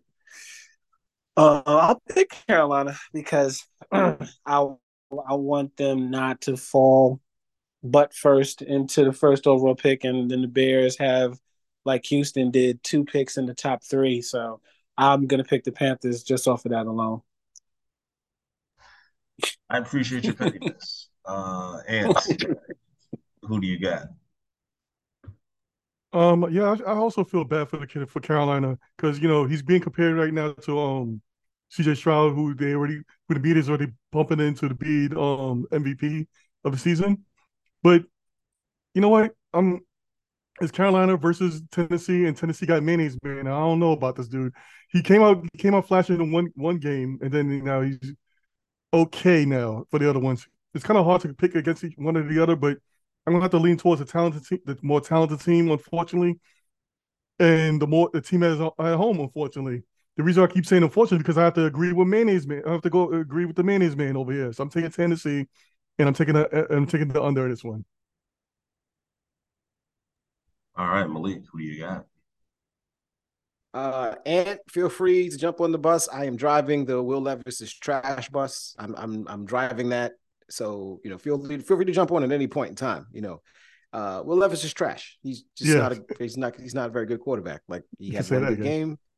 He had one good game. He looks great. Throws the ball really deep. He's got he's got a really good arm. You know, but yeah, other than that, he's trash. Um, I too feel bad for Bryce Young not because of the situation that's that's happened to him because he's an Alabama quarterback. So I don't really feel too bad for him because you know, he, you know, you've he, he, was he was he came from the he came from you know the, the the world of Oz, and now he's just dropped himself into the real world where you know you're you're on bad teams and you just have to play football and just just do what you got to do. Um, but I feel bad for them because they don't seem to have a under the the, the Carolina Panthers don't seem to have an understanding of who they want to actually call their offense. Like they, they have no clue what they want to do from that standpoint. At the very least, just call an offensive game plan and let the kid go out there and try to and try to run it. Um, these unfortunately, you know, uh, Frank Reich's probably gone at the end of this year, and um, the offensive coordinator is probably going at the end of this year. I just this it doesn't it's hard to project Carolina being able to stay within the number. That hook, that three and a half points, that hook, that hook on the three and a half points is probably the, the thing that I'll that I'll um, so I'll take Tennessee. Uh, can't look any worse than they've looked the past two weeks. And for whatever reason, they they believed that they could give the ball to Will Levis, and they didn't. They didn't, you know, hand the ball off to Derrick Henry, who's making like eighteen million dollars and has been the best player on their team for like the last eight years. Um, so just hand the damn ball off to Derrick Henry, move out of the damn way. Will Levis is trash, and he's not going to be the quarterback of the future. Um, but you should win this game just just by the virtue of just handing the ball off to Derrick Henry. That's it. Just win the game by doing that. So I'll take Tennessee in the end. And I got to remind everybody, is Derrick Henry the guy who, who la- who's the last reason that they got into the playoffs in the first place? That's correct. They they they, they, they, sick on him. They shit on him for Manny's man. Uh, Will Levis is good. Derrick Henry's going to get the ball. They're going to win. Rams, Cardinals, one of the worst games of the week. One point favorite on the Rams in Arizona, 44 and a half points, most average game of average. I'm taking the Rams. They found a way to win on the road in Seattle last week. They're going to find another way to win on the road here. They're climbing their way back into the playoffs. Um, they're going to go and catch Minnesota, or they're going to catch, uh, yeah, I think they're going to catch Minnesota. So there we are with that. Levon, do you have anything to add? um, Rams, Cardinals, not much, except I hope Kyler Murray wills them to a victory for everybody who's bottom feeding in the NFL, which is basically my team, Arizona, the Bears. We want all of those teams to win. So go Cardinals. I don't know what the Rams are doing. It's interesting to watch um, one of Malik's adopted teams who I told him it wasn't worth sacrificing the next 10 years for one Super Bowl. Um, they might be paying for that right now. They got their one Super Bowl, but they had to, everybody they bought is gone just about, and they're like middling in mediocrity, and they're going to be that way forever. But I guess it was worth it, even though we've all forgotten about them winning that championship and have moved past it.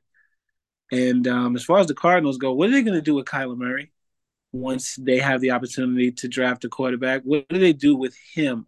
Everybody thought he was good, and I thought he was too small, and he's injury prone now. And now they're probably going to move on from him. I'm interested what they're going to do with him. With all that being said, I just hope the Cardinals win.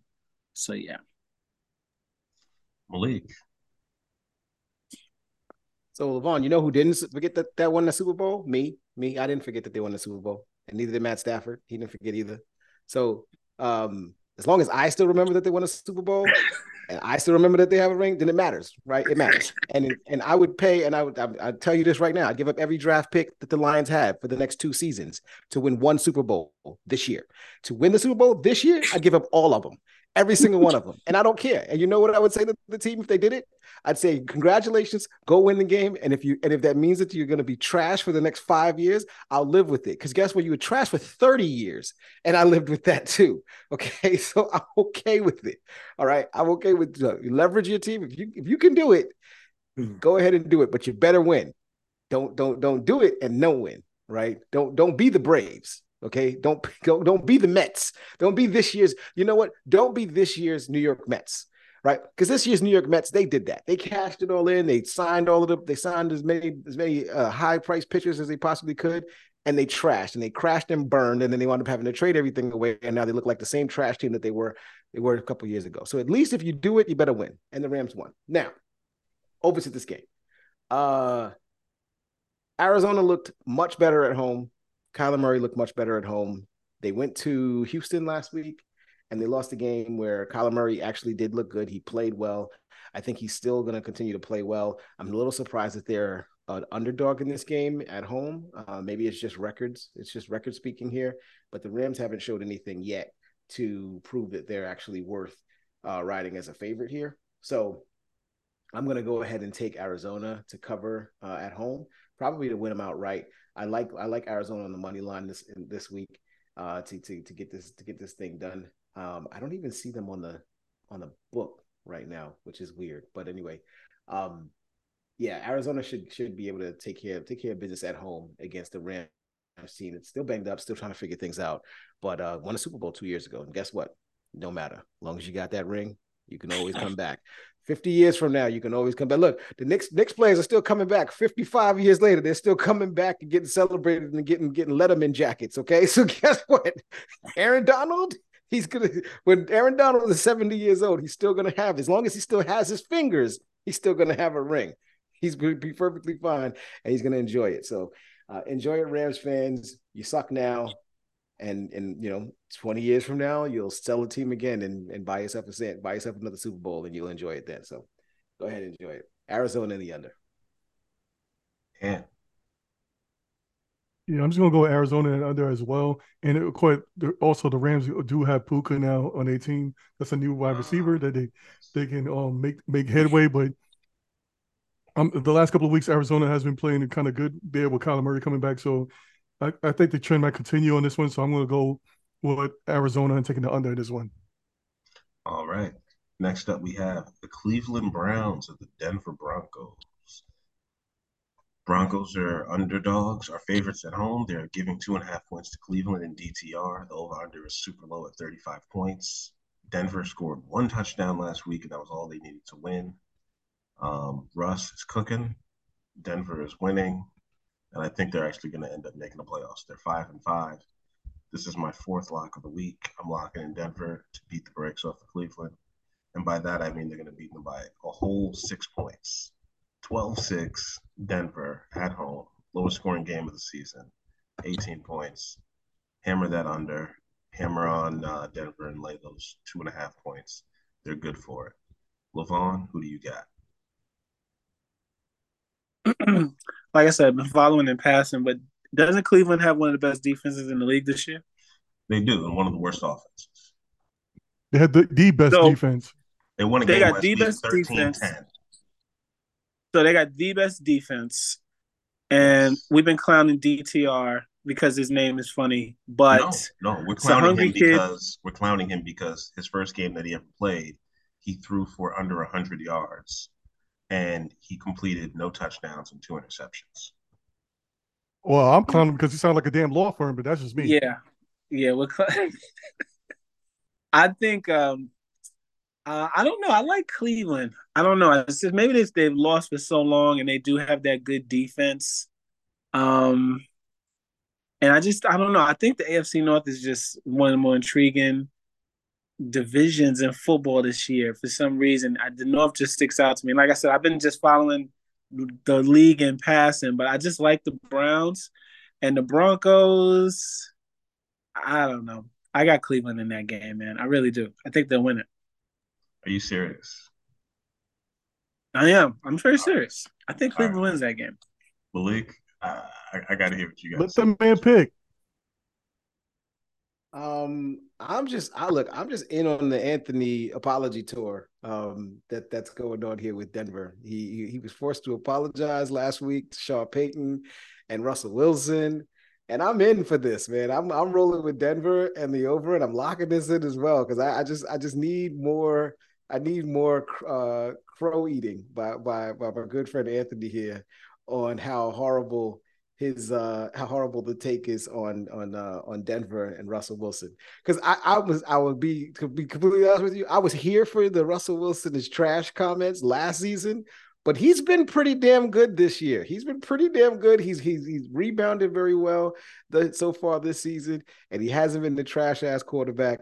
And I told you this, and, and as, as much as as much as we we talked about this before, I told you this in week three you would like to have Russell Wilson on your Jets right now.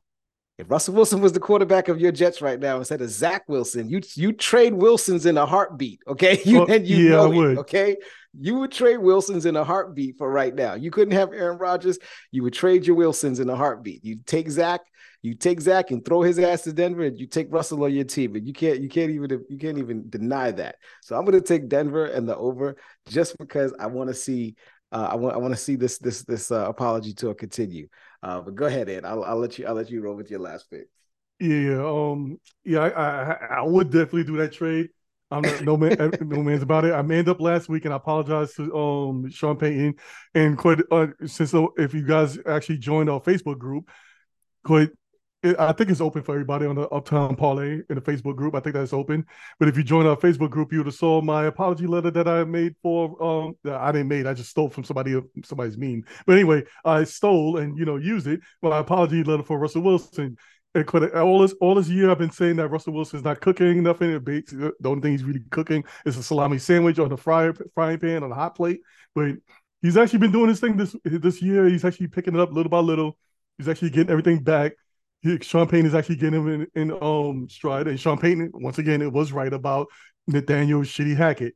But um, I'm gonna go with Denver in this one. As far as we're talking about this game, I'm taking Denver and I'm taking the points on this one. If I gotta lock this in. But um, yeah, I'm gonna take this one and, and keep on rolling on that and keep eating crow. I like that pick. Kansas City at Las Vegas. Las Vegas is playing with a lot of heart. They're at home. They are getting nine points at home. This is a dome team. Kansas City just lost Sunday night, Monday night football, one of the best games of the year that I think we've seen to Philadelphia. The over under is 43 and a half. Uh, Kelce fumbled the ball. He lost the Kelce Bowl number two. I'm going to be taking Kansas City. Las Vegas is playing with a lot of heart, but Kansas City's strength is their defense, and their defense is going to come out strong, and they're going to shut down Aidan O'Connell and whatever uh, Josh Jacobs has left. And give me Kansas City. Uh, I think they're going to win, but I'm not going to lock it in. But those nine points are a lot, but I think they can win by 10. Easy. And what do you got? Well, the Cinderella story is going to be over for uh, Oakland and Antonio Pierce. I'm um, sorry to say, Kansas City they're definitely going to be pissed off, especially after that last um play where um Mahomes passed it up to the wide receiver, he wound up dropping it. Then you see Mahomes walking up to the side field, making his pass over to, to the fan, and the fan drops the uh, drops the, the um little gloves and stuff like that. So everybody's been dropping for Casey. K- KC's definitely going to be pissed off. I don't know if I saw that clip of the same wide receiver smashing his helmet across the thing. I don't know how or why they they, they pulled out pulled that off live. They say, yeah, let's let's just show the world he's slamming his um helmet on there and doing the live broadcast while the what's the name the announcers is talking or whatever like that. But you can tell they have emotion, they have heart in this one. They're going to put all the fire and all the beat downs in poor, uh, poor Oakland. Like I said, there's going to be there's going to be um some pain going on for Antonio Pierce. I'm sorry to say, he's going to actually it's going to be his welcome to the NFL moment, coach as a coach. All right, Malik. Oh, big this by fourth lock of the week. All right, Malik, who do you got? Sands fourth lock on KC. Hard to pick. Uh, it's, it's it's hard to pick. Uh, Las Vegas to to cover, but I just saw Las Vegas cover a spread against Miami in Miami. Um, they were they, they were 13 point dogs in that game, and they covered it. They lost by I think it was 10 points. Um, they lost by, and they actually covered the number. So I I wouldn't be surprised if they cover the number here against KC as well. Um, Antonio Pierce may not be uh, you know, he, he may not be everybody's first choice as a head coach, but he's he's been pretty good. He's been motivating this team well, and he's got this team playing good football. Um, you know, at the right time of the season. I think KC wins the game, but I, I like I like Vegas to cover the number at home. I wouldn't lock this in personally, but um, I definitely feel like feel like Vegas can can play close enough and um, can play close enough to the number and and cover this cover this spread. The other thing is, you know, the one thing, and Anthony, you you kind of mentioned a little bit as well, is like um, drops by your receivers is the one thing. Is probably to me, to me, a receiver dropping a pass is probably the most demoralizing uh, thing that can happen on offense, because literally, it's the last, you know, it's the last thing that has to go right, right? Meaning, the blocking has to be has to be right so that the quarterback can step into their throw. The quarterback has to make the throw. The receiver has to run the route to get themselves open. This is the last piece. Catch the ball. Just catch the ball and we win the game. Or just catch the ball and we get the yardage. When receivers drop passes, it is to me the most demoralizing thing. And it's completely it's completely unpredictable. You can't predict it. A receiver can you can have a receiver, the best receiver in the league can drop a pass, and it's like comes out of nowhere, right? And this is Patrick Mahomes throwing the football. These are good passes. These are these are these are catchable balls. When receivers drop pass, it's just it's just the worst, right? So I'm just gonna pick Las Vegas to cover the number. I think they lose the game, but I do I do think they are able to cover in this divisional game. And I don't see a see a reason that, that KC can't KC receivers can't drop any more passes just because it's so unpredictable. So I wouldn't be surprised if it happened again. So All I'll right. take Vegas in the over. All right, Levon. What do you uh, have in this game? Aaron, you look you look sleepy, man. You tired? Very much awake. All right. Um, I want to just go over this game. This is a ugh, game again, but I want to say to what um, Anthony said. Coaching is is probably one of the um, most overrated thing in, in all of sports. Coaching, uh, we have overestimated a coach's value in every facet of sports, from basketball to baseball to football. It's about talent. The talent dictates what takes place on the field. The coach's job is not much different than any any managerial job in the workforce. Your job is to motivate, number one, and get the people who are actually doing the work to operate at peak efficiency. And the coaches who do that the best are usually the coaches who succeed the most.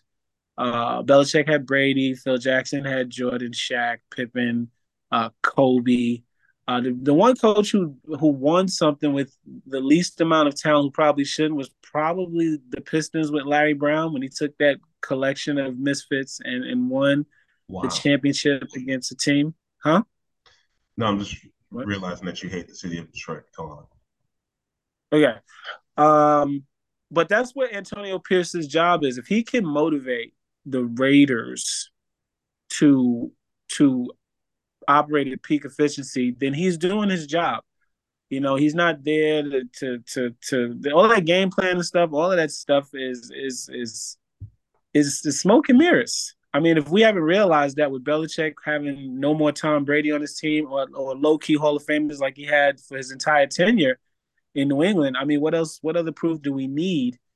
Um, it's about the players, and Antonio Pierce is motivating the Raiders to operate at peak efficiency and be competitive. He definitely deserves to be considered as a true candidate for any coaching job in the league. And um, I said all that just to say that the Raiders will probably lose to Kansas City because they should, because Kansas City, the better team, has the most talent. But with that being said, if he can motivate the Raiders to operate at peak efficiency and They might win next them, week. they might be able to go in and beat Kansas City, who everyone is assuming will just come out after playing Philly and destroy a team they should destroy. If you can motivate men to operate on a level where they say, hey, we're just as good as these guys, do what you're supposed to do, and we will win this game, the Raiders could beat them. They have talent on that team. They've got offensive, they've got better offensive players at the skill positions than Kansas City has. Josh Jacobs at running back, uh, Adams at wide receiver. You know, they could make it a game, and I'm rooting for AP. I'm rooting for him. So I, I, I like the Raiders in that game. Put Josh Jacobs' rings in a box and Isaiah Pacheco's rings in a box and show me who has more. See, once again, you smoking mirrors. Jacobs Pacheco is a good player, but Jacobs is obviously a better one. It's just like Not um, Jims and Jones, not X's and O's, like you just said. And, uh, yeah, it's about it's, it's, it's definitely players. about that. It is about that, man. But I mean, I mean, I was just I, what Anthony said about coaching just intrigued me. Is like we say, you know, coaches, coaches. I mean, smoke and mirrors with that. The players are what matters, and can you get them to function and do what they're supposed to do? That is what makes a good coach versus um, Andy just Reid's one of the best magicians out there, and he's gonna make those make um Casey do the ring around the rosy play again on these Mhm. guys. yeah, Yeah. they're gonna they operate at peak efficiency uh, most weeks. They just had a bad. You got a- lot of you got a lot of coaches leads. out here who are really smart guys. Everybody knows what they're doing. You think um what's it, Ken Dorsey, and he he just doesn't know offense? It's no, he couldn't get his guys to operate. He just doesn't get along know, with and- Sean McDermott, and Sean McDermott was like, "Somebody's got to get fired, and they're gonna be me." There you go. So uh, I'll see you. I mean, Arthur Smith. You think Arthur Smith doesn't know how to get yes, yes, run? You know, I don't think he knows. Arthur Smith Yes, yes. Arthur Smith does not know what he's doing. Arthur. You think Arthur Smith couldn't get on this podcast and tell us something about offense that we don't know and, and break down he can plays? tell all and that doesn't mean he knows what he's doing. I doing. know. what- I know what he couldn't do. He couldn't tell. He cannot get win. the I- players to do it though. couldn't- you know, That's his thing. He five and oh cannot. against Can't coach his way out of a paper bag. I know that. Tell you that. Yeah, well, that's Wouldn't nothing to do with like X's I and do. O's. There's nothing to do with X's and O's. This podcast is about betting, and who's gonna win, who's gonna lose. I can tell you this: I picked Atlanta to win, so you better make me right. I tell you that. Next Can't coach is got, way out of paper bag, eh? So he's gonna make you lose. we got Buffalo at Philadelphia. Philadelphia is at home. Mm, They can run Mm. the ball. They can throw the ball. Uh, Buffalo's not good. As uh, good as they are, they kept giving the Jets chances over and over again. And I'd like to point out the Buffalo Bills lost to the Denver Broncos. Denver Broncos. they shouldn't have. They shouldn't have. Philadelphia. And the Eagles lost to the Jets.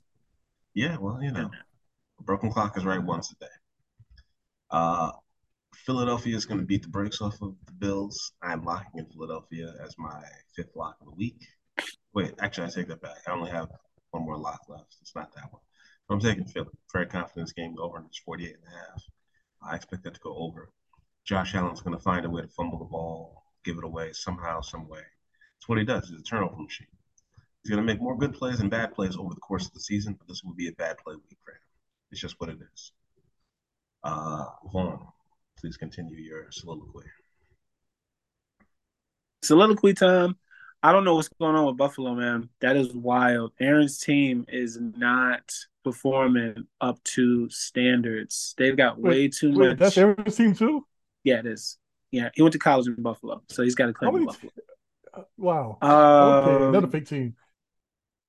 Yeah, it's just I mean, that team, it's just they should be so much better than what they have been when you look at outcome of games. Like they should have never lost to Denver the way they did. I mean, that was a that was wild. The bad call. Well, it wasn't a bad call. That was a good call. But the the field, oh, it's just bad. Buffalo, man. Anyway, um, I'm not picking Philly. never picking Philly for anything. So I'm picking Buffalo. And um, I hope something bad happens to Philadelphia. It's a cocky team outside of their quarterback, especially their coach. He's real arrogant. He has to understand that they will be bad again one day. So he should probably tone that down a tad and just, you know, relax with all the screaming and I told you so as he's shouting out there to everybody. But um, I hope Buffalo gets it right and fixes it because I think they're just as talented as Philadelphia is. And um, I'd like to see them do better because their window's closing pretty quick. Yeah, but you can always open it back up. This group may not win, but they will win eventually with Josh Allen. They're they got the oldest team in football, I think, right? No. Oldest average Malik. age? No. Malik, who do you got? so Philly, Philly is interesting. You know, this year, Philly reminds me a lot. This Philly team reminds me a lot of Minnesota last year, where Minnesota won like something like 13 games, but 11 of them were all were one score, one score games.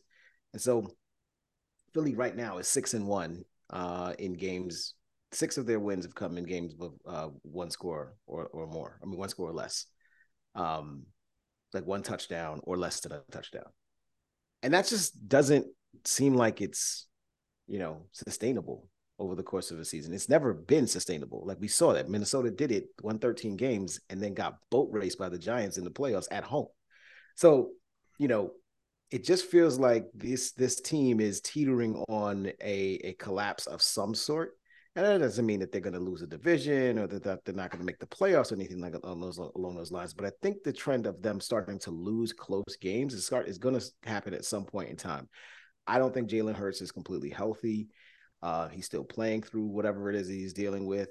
The offensive line has is is great. The tush push is still helping them out immensely over the course of the season, and they're still the able to take care of business whatever you want to know. No, I'm calling the tush push because that's what everybody continues to call it, even when the Philadelphia plays. Um, but it's helped them out pretty, pretty, uh, pretty immensely.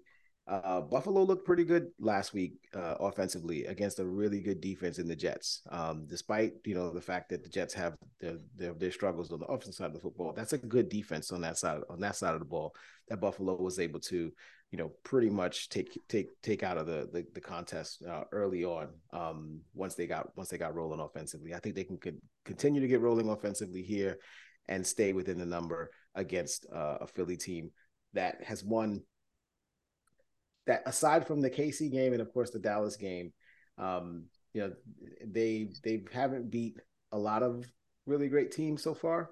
Um, if you want to call Miami a great team, but Miami's been bad against against teams with winning winning records all season anyway. So Miami's probably going to lose that game regardless. So I like Buffalo here. I'll take the under. I mean, I'm sorry, I'll take the over. I think this game gets I think the score gets up, up pretty high here. I'll take the over, and I'm going to lock this in as my fourth lock of the week. All right. The oldest team in the NFL is the New York Jets with an average age of 27 years. Then it's the Saints. Well, that's just that that's is, just skewered. By, that's skewered by Aaron Rodgers.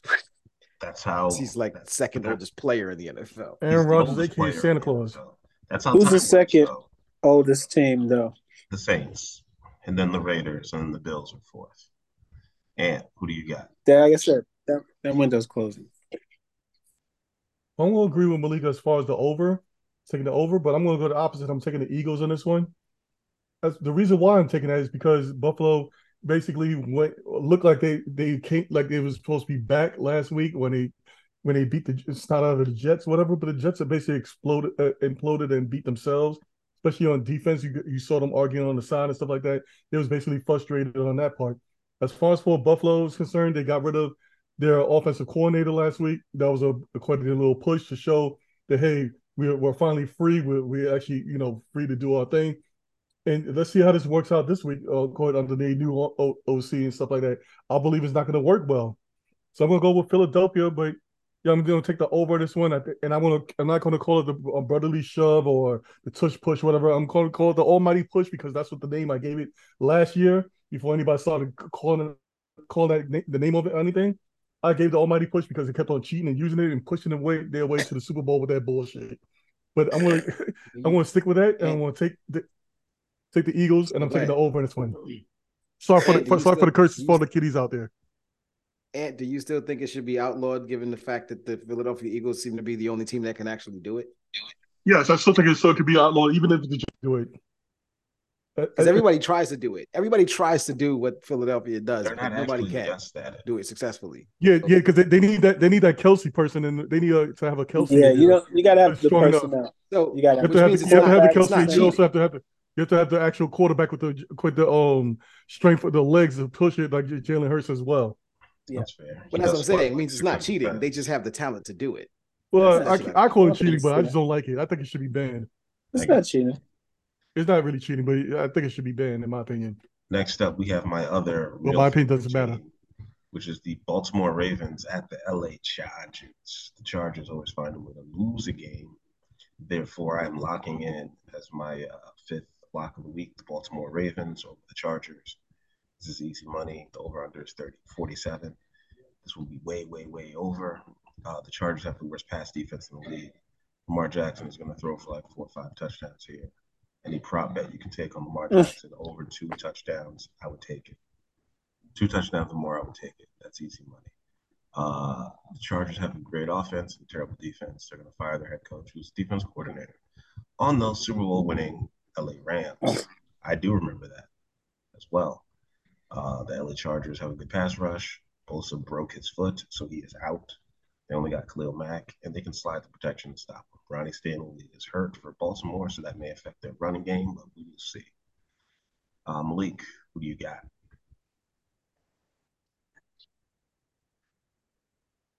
Yeah, I got Baltimore. I'm locking this is my fifth lock of the week as well. Um, Baltimore is not.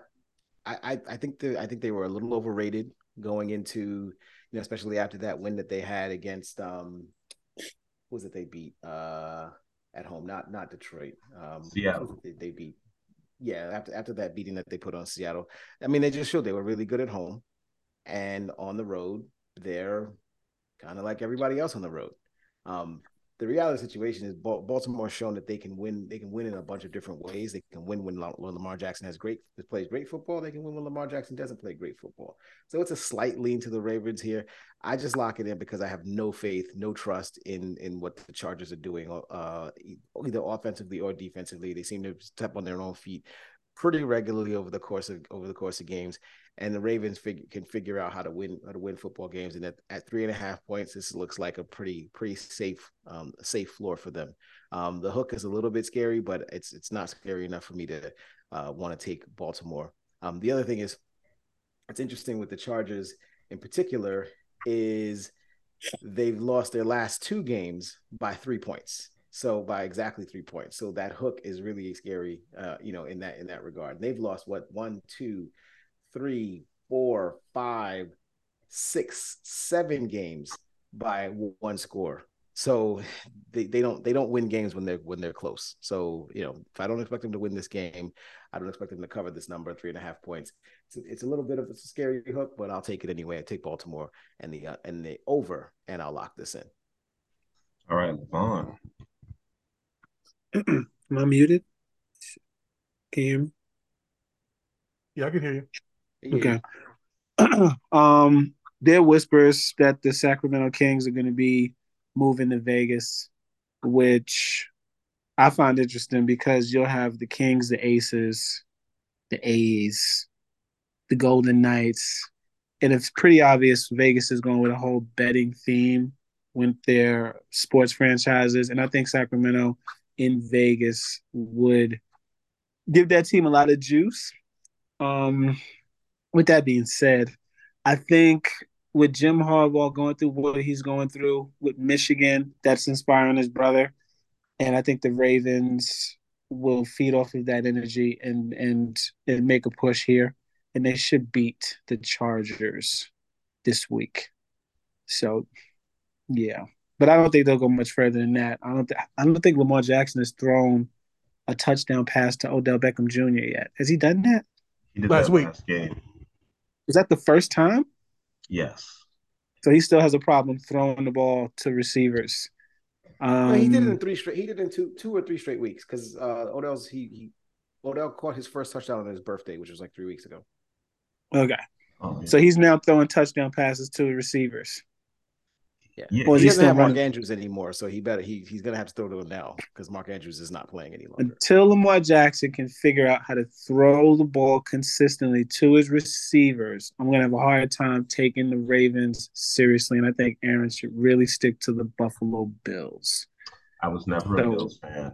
Never have. I will go with that never will. be. and lock that in. Ant. Um, I'm just gonna make it quick. I'm taking the Ravens. I'm taking the um, taking the points on this one. And the Smart. Chargers ain't shit. But let's go with that. Smart man. Uh, we have last and definitely not least, we have my Chicago Bears at the Minnesota Yeah. Vikings. The Bears are getting three and a half points. The Bears are going to win this game. Uh, they're playing in a dome, so the weather won't be a factor. Uh, I expect Justin Fields to have another 100 yards rushing and another 200 yards passing. A couple more TDs for DJ Moore, a couple more rushing touchdowns for Roschon Johnson and Khalil Herbert. Dobbs, his luck has run out.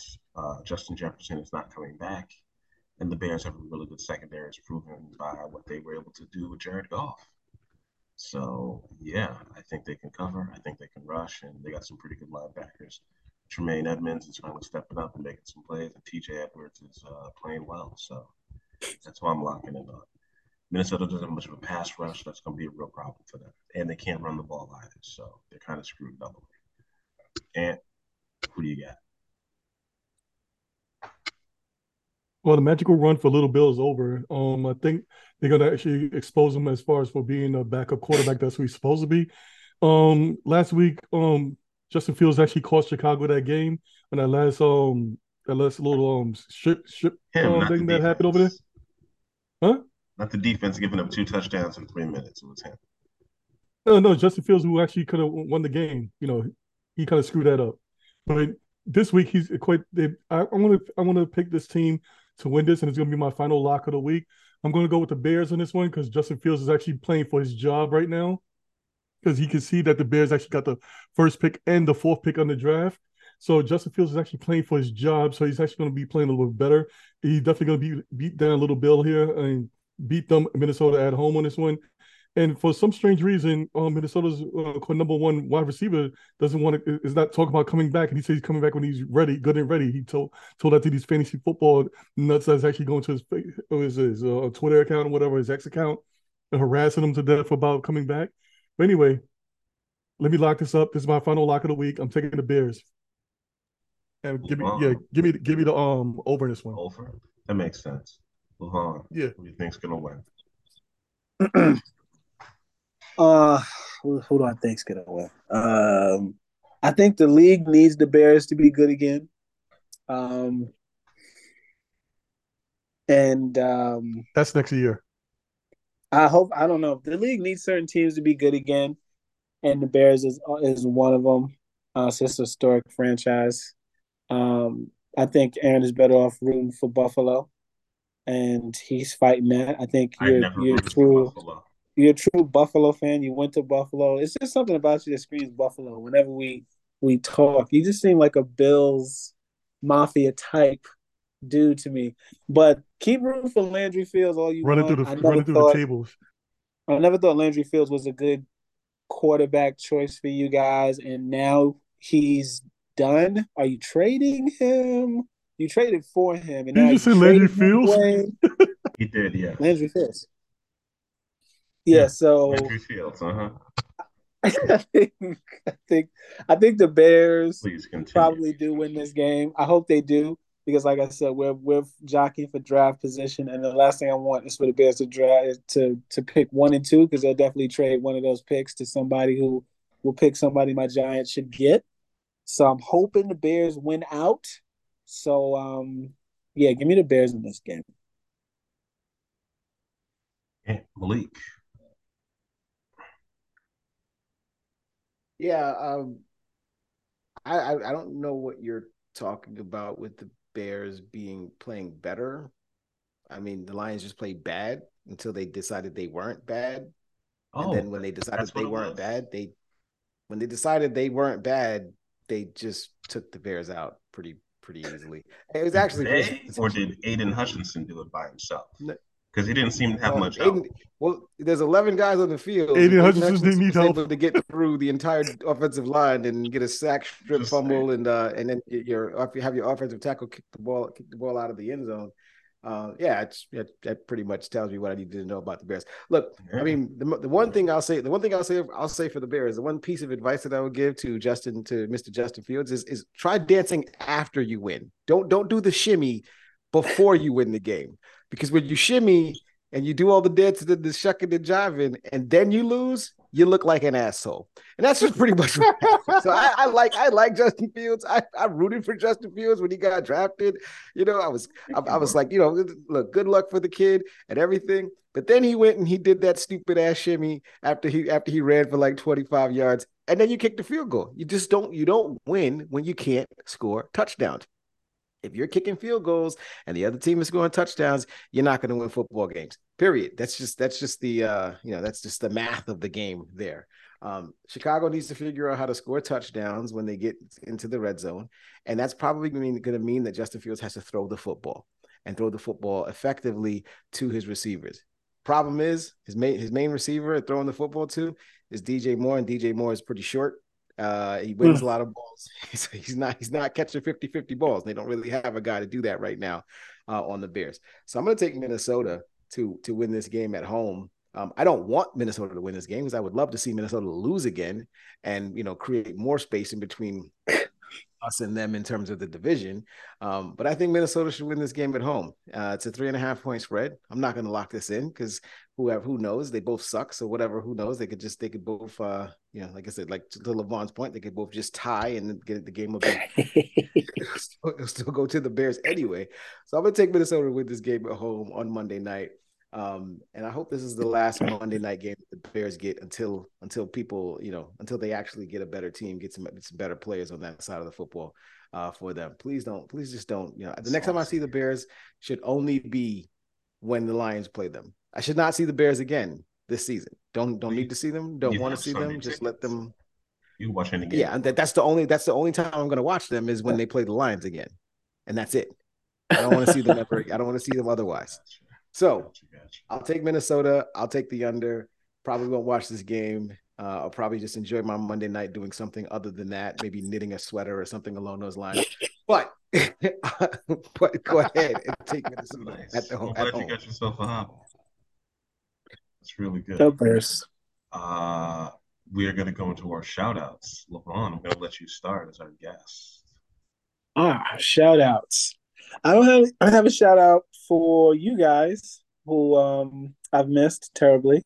And I'm sorry I haven't been on with you. There's no excuse for it. I could give many, but none of them are, are, are good enough to justify not spending these these Thursdays, even though today's Wednesday, with my brothers.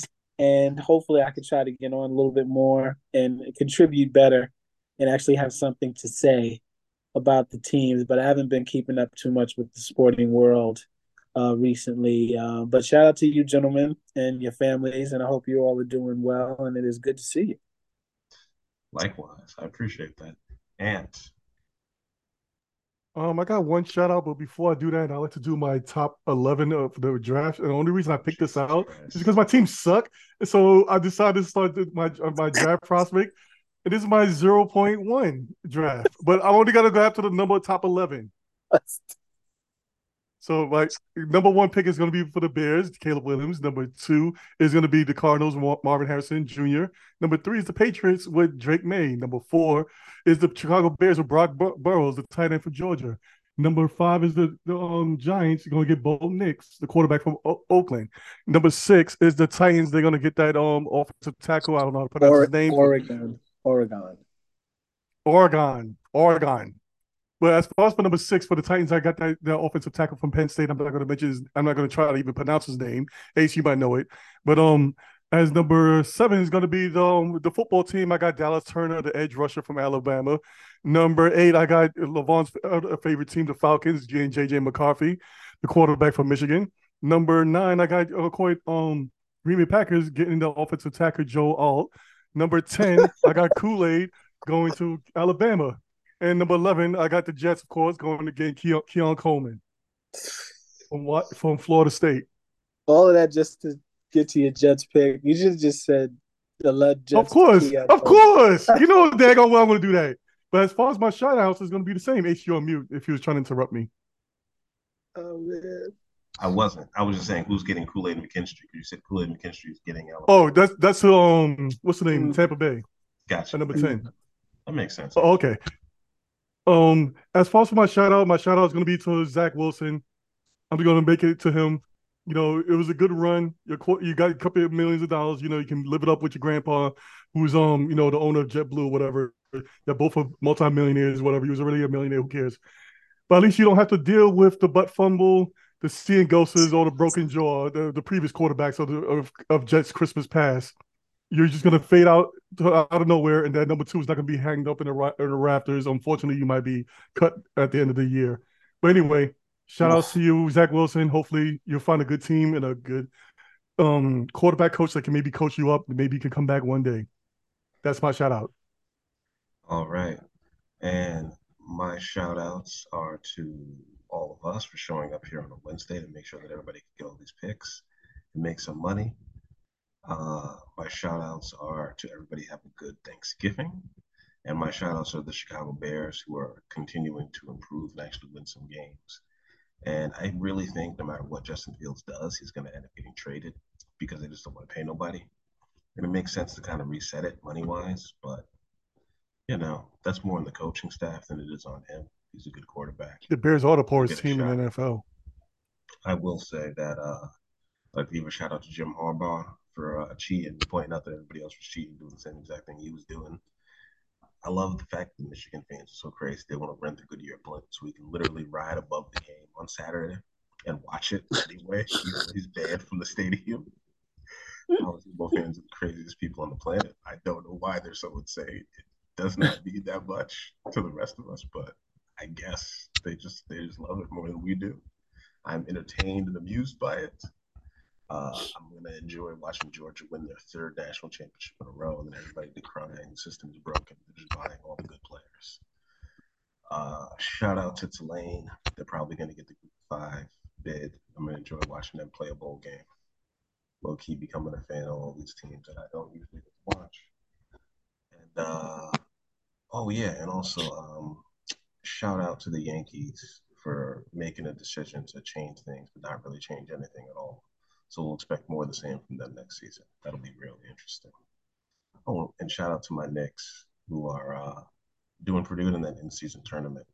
And Wemby is overrated. That's all I needed to say. Malik, go ahead. Damn, low blow. Well, I mean, I think he's properly rated. He's a rookie, right? Everybody's saying, you know, he's still a rookie. Let him, let him, let him, Overrated. let him do his thing. Overrated. Um, He got cooked by Mitchell Robinson. Overrated. shout out, shout out to, shout out to old guys. Okay, I'm just saying, just in general, old guys in the NFL coming back to play to play quarterback because there's no young quarterbacks that are out there to be to, to be had. Shout out to guys like Joe Flacco, who's coming back at 38 years old, coming back. He's down to the practice squad. He got himself a contract. Shout out to guys like Carson Wentz. You stink, but you know what? You're old, and everybody and somebody brought you back. Because guess what? The young quarterbacks are suck. I mean, you heard you heard us talk about it at the beginning of the beginning of the show. The young quarterbacks in the league are so bad that they're bringing back the old guys. They even call Drew Brees, and his shoulder doesn't even work. The dude has a non-working shoulder, and I know what that's like because I don't have a working shoulder. My, my my left shoulder is shot to shit, just like his right shoulder is. The good thing is I'm right-handed. He's right-handed. It's horrible. It's horrible. So he does everything with his left hand. He's gonna have to learn how to learn how to do everything with his left hand for the rest of his life until he gets shoulder replacement surgery. We both probably need it, but you know, shout out to shout out to old guys who are getting calls. You know, shout out to look of all the of all the players in players in the NBA. We talk about Wembanyama. We talk about all these young guys in the NBA. LeBron James is still the biggest draw. He's 38, 39 years old. Okay. Steph Curry is 36 years old, 35, 36 years old. He's still a huge draw. Kevin Durant, 35, 36 years old. these old guys are still still hanging in there. Okay. Shout out to the old guys. I'm one of them now, and I'm, I'm perfectly fine with it. I, I, like watching these old guys still give it give it to these young bucks that go that go out here thinking they, thinking they hot shit because they're not. They're not. That's all, that's all. That's all I got to say about that. Shout out to uh, and my final shout out, oh, shout out to you guys again. Shout out to everybody that's listening to us, everybody that's checking into us. We, we reached a thousand downloads over the course of this show, which was great. Uh, so shout out to everybody that's checking in on this show, downloading the show. I know, of course, I'm one of the people that downloads the show and I listen to listen back to myself because I'm a pompous asshole, but whatever. Um, shout out to everybody else that checks into the show. We hope, love to hear from you guys. You know, either on, on the snap on, on the you know chat areas. Ace manages our social media. So if you're talking to you're talking to Ace and he knows, shout out to him. Shout out to Ace's dad for being a part of our show and and you know and holding it down during the weeks uh, when Ace doesn't invite us, doesn't invite me and Anthony on. He only invites his dad to join. Um, so shout out, shout out to shout out to everybody for Thanksgiving. Happy Thanksgiving, everybody. Happy Turkey Day. Enjoy your enjoy your, your time. And last but not least, shout out to Jim Irsay. Yes, Jim Irsay, mm. the owner of the Indianapolis mm. Colts, who had the nerve, who had the nerve, the unmitigated gall to say that his 20, his, his arrest in 2014 for driving while intoxicated was a result of the police being prejudiced against him for being a rich white billionaire. He specifically said, if I am just an average guy down the block, they're not pulling me in. Yeah, Jim, because average guys don't get arrested. They don't get arrested for driving under the influence. That doesn't happen to average people. Never happens to them. It only happens to rich white billionaires. You know uh, what? You deserve a you deserve a sharp kick in the ass for that one. And I hope I hope Anthony Richardson decides that he doesn't want to play for your white ass anymore, your rich white billionaire ass anymore. Because Nobody can, no, nobody likes you, dude. We only play we only they only play for you because you on the team. Everybody's talking about you behind your back, and maybe they don't like you because you're a prejudiced white billionaire, or maybe they don't like you because you're a drunk asshole. So guess what? So guess what? Have enjoy your right rich white billionaire ass. Very soon you will be out of out of the out of the NFL either because you're gonna drink yourself away from it or you're gonna die. One of those things is gonna happen to you. So guess what? Enjoy, enjoy, enjoy being who you are. Have fun being the rich white asshole that you are, and stop thinking about stop thinking about what prejudices against you. We just don't like you because you're a dick. That's it. enjoy your life. Peace out. I'm done. that's kind of crazy for saying that. Uh, I didn't know billionaires were so oppressed. I had no idea.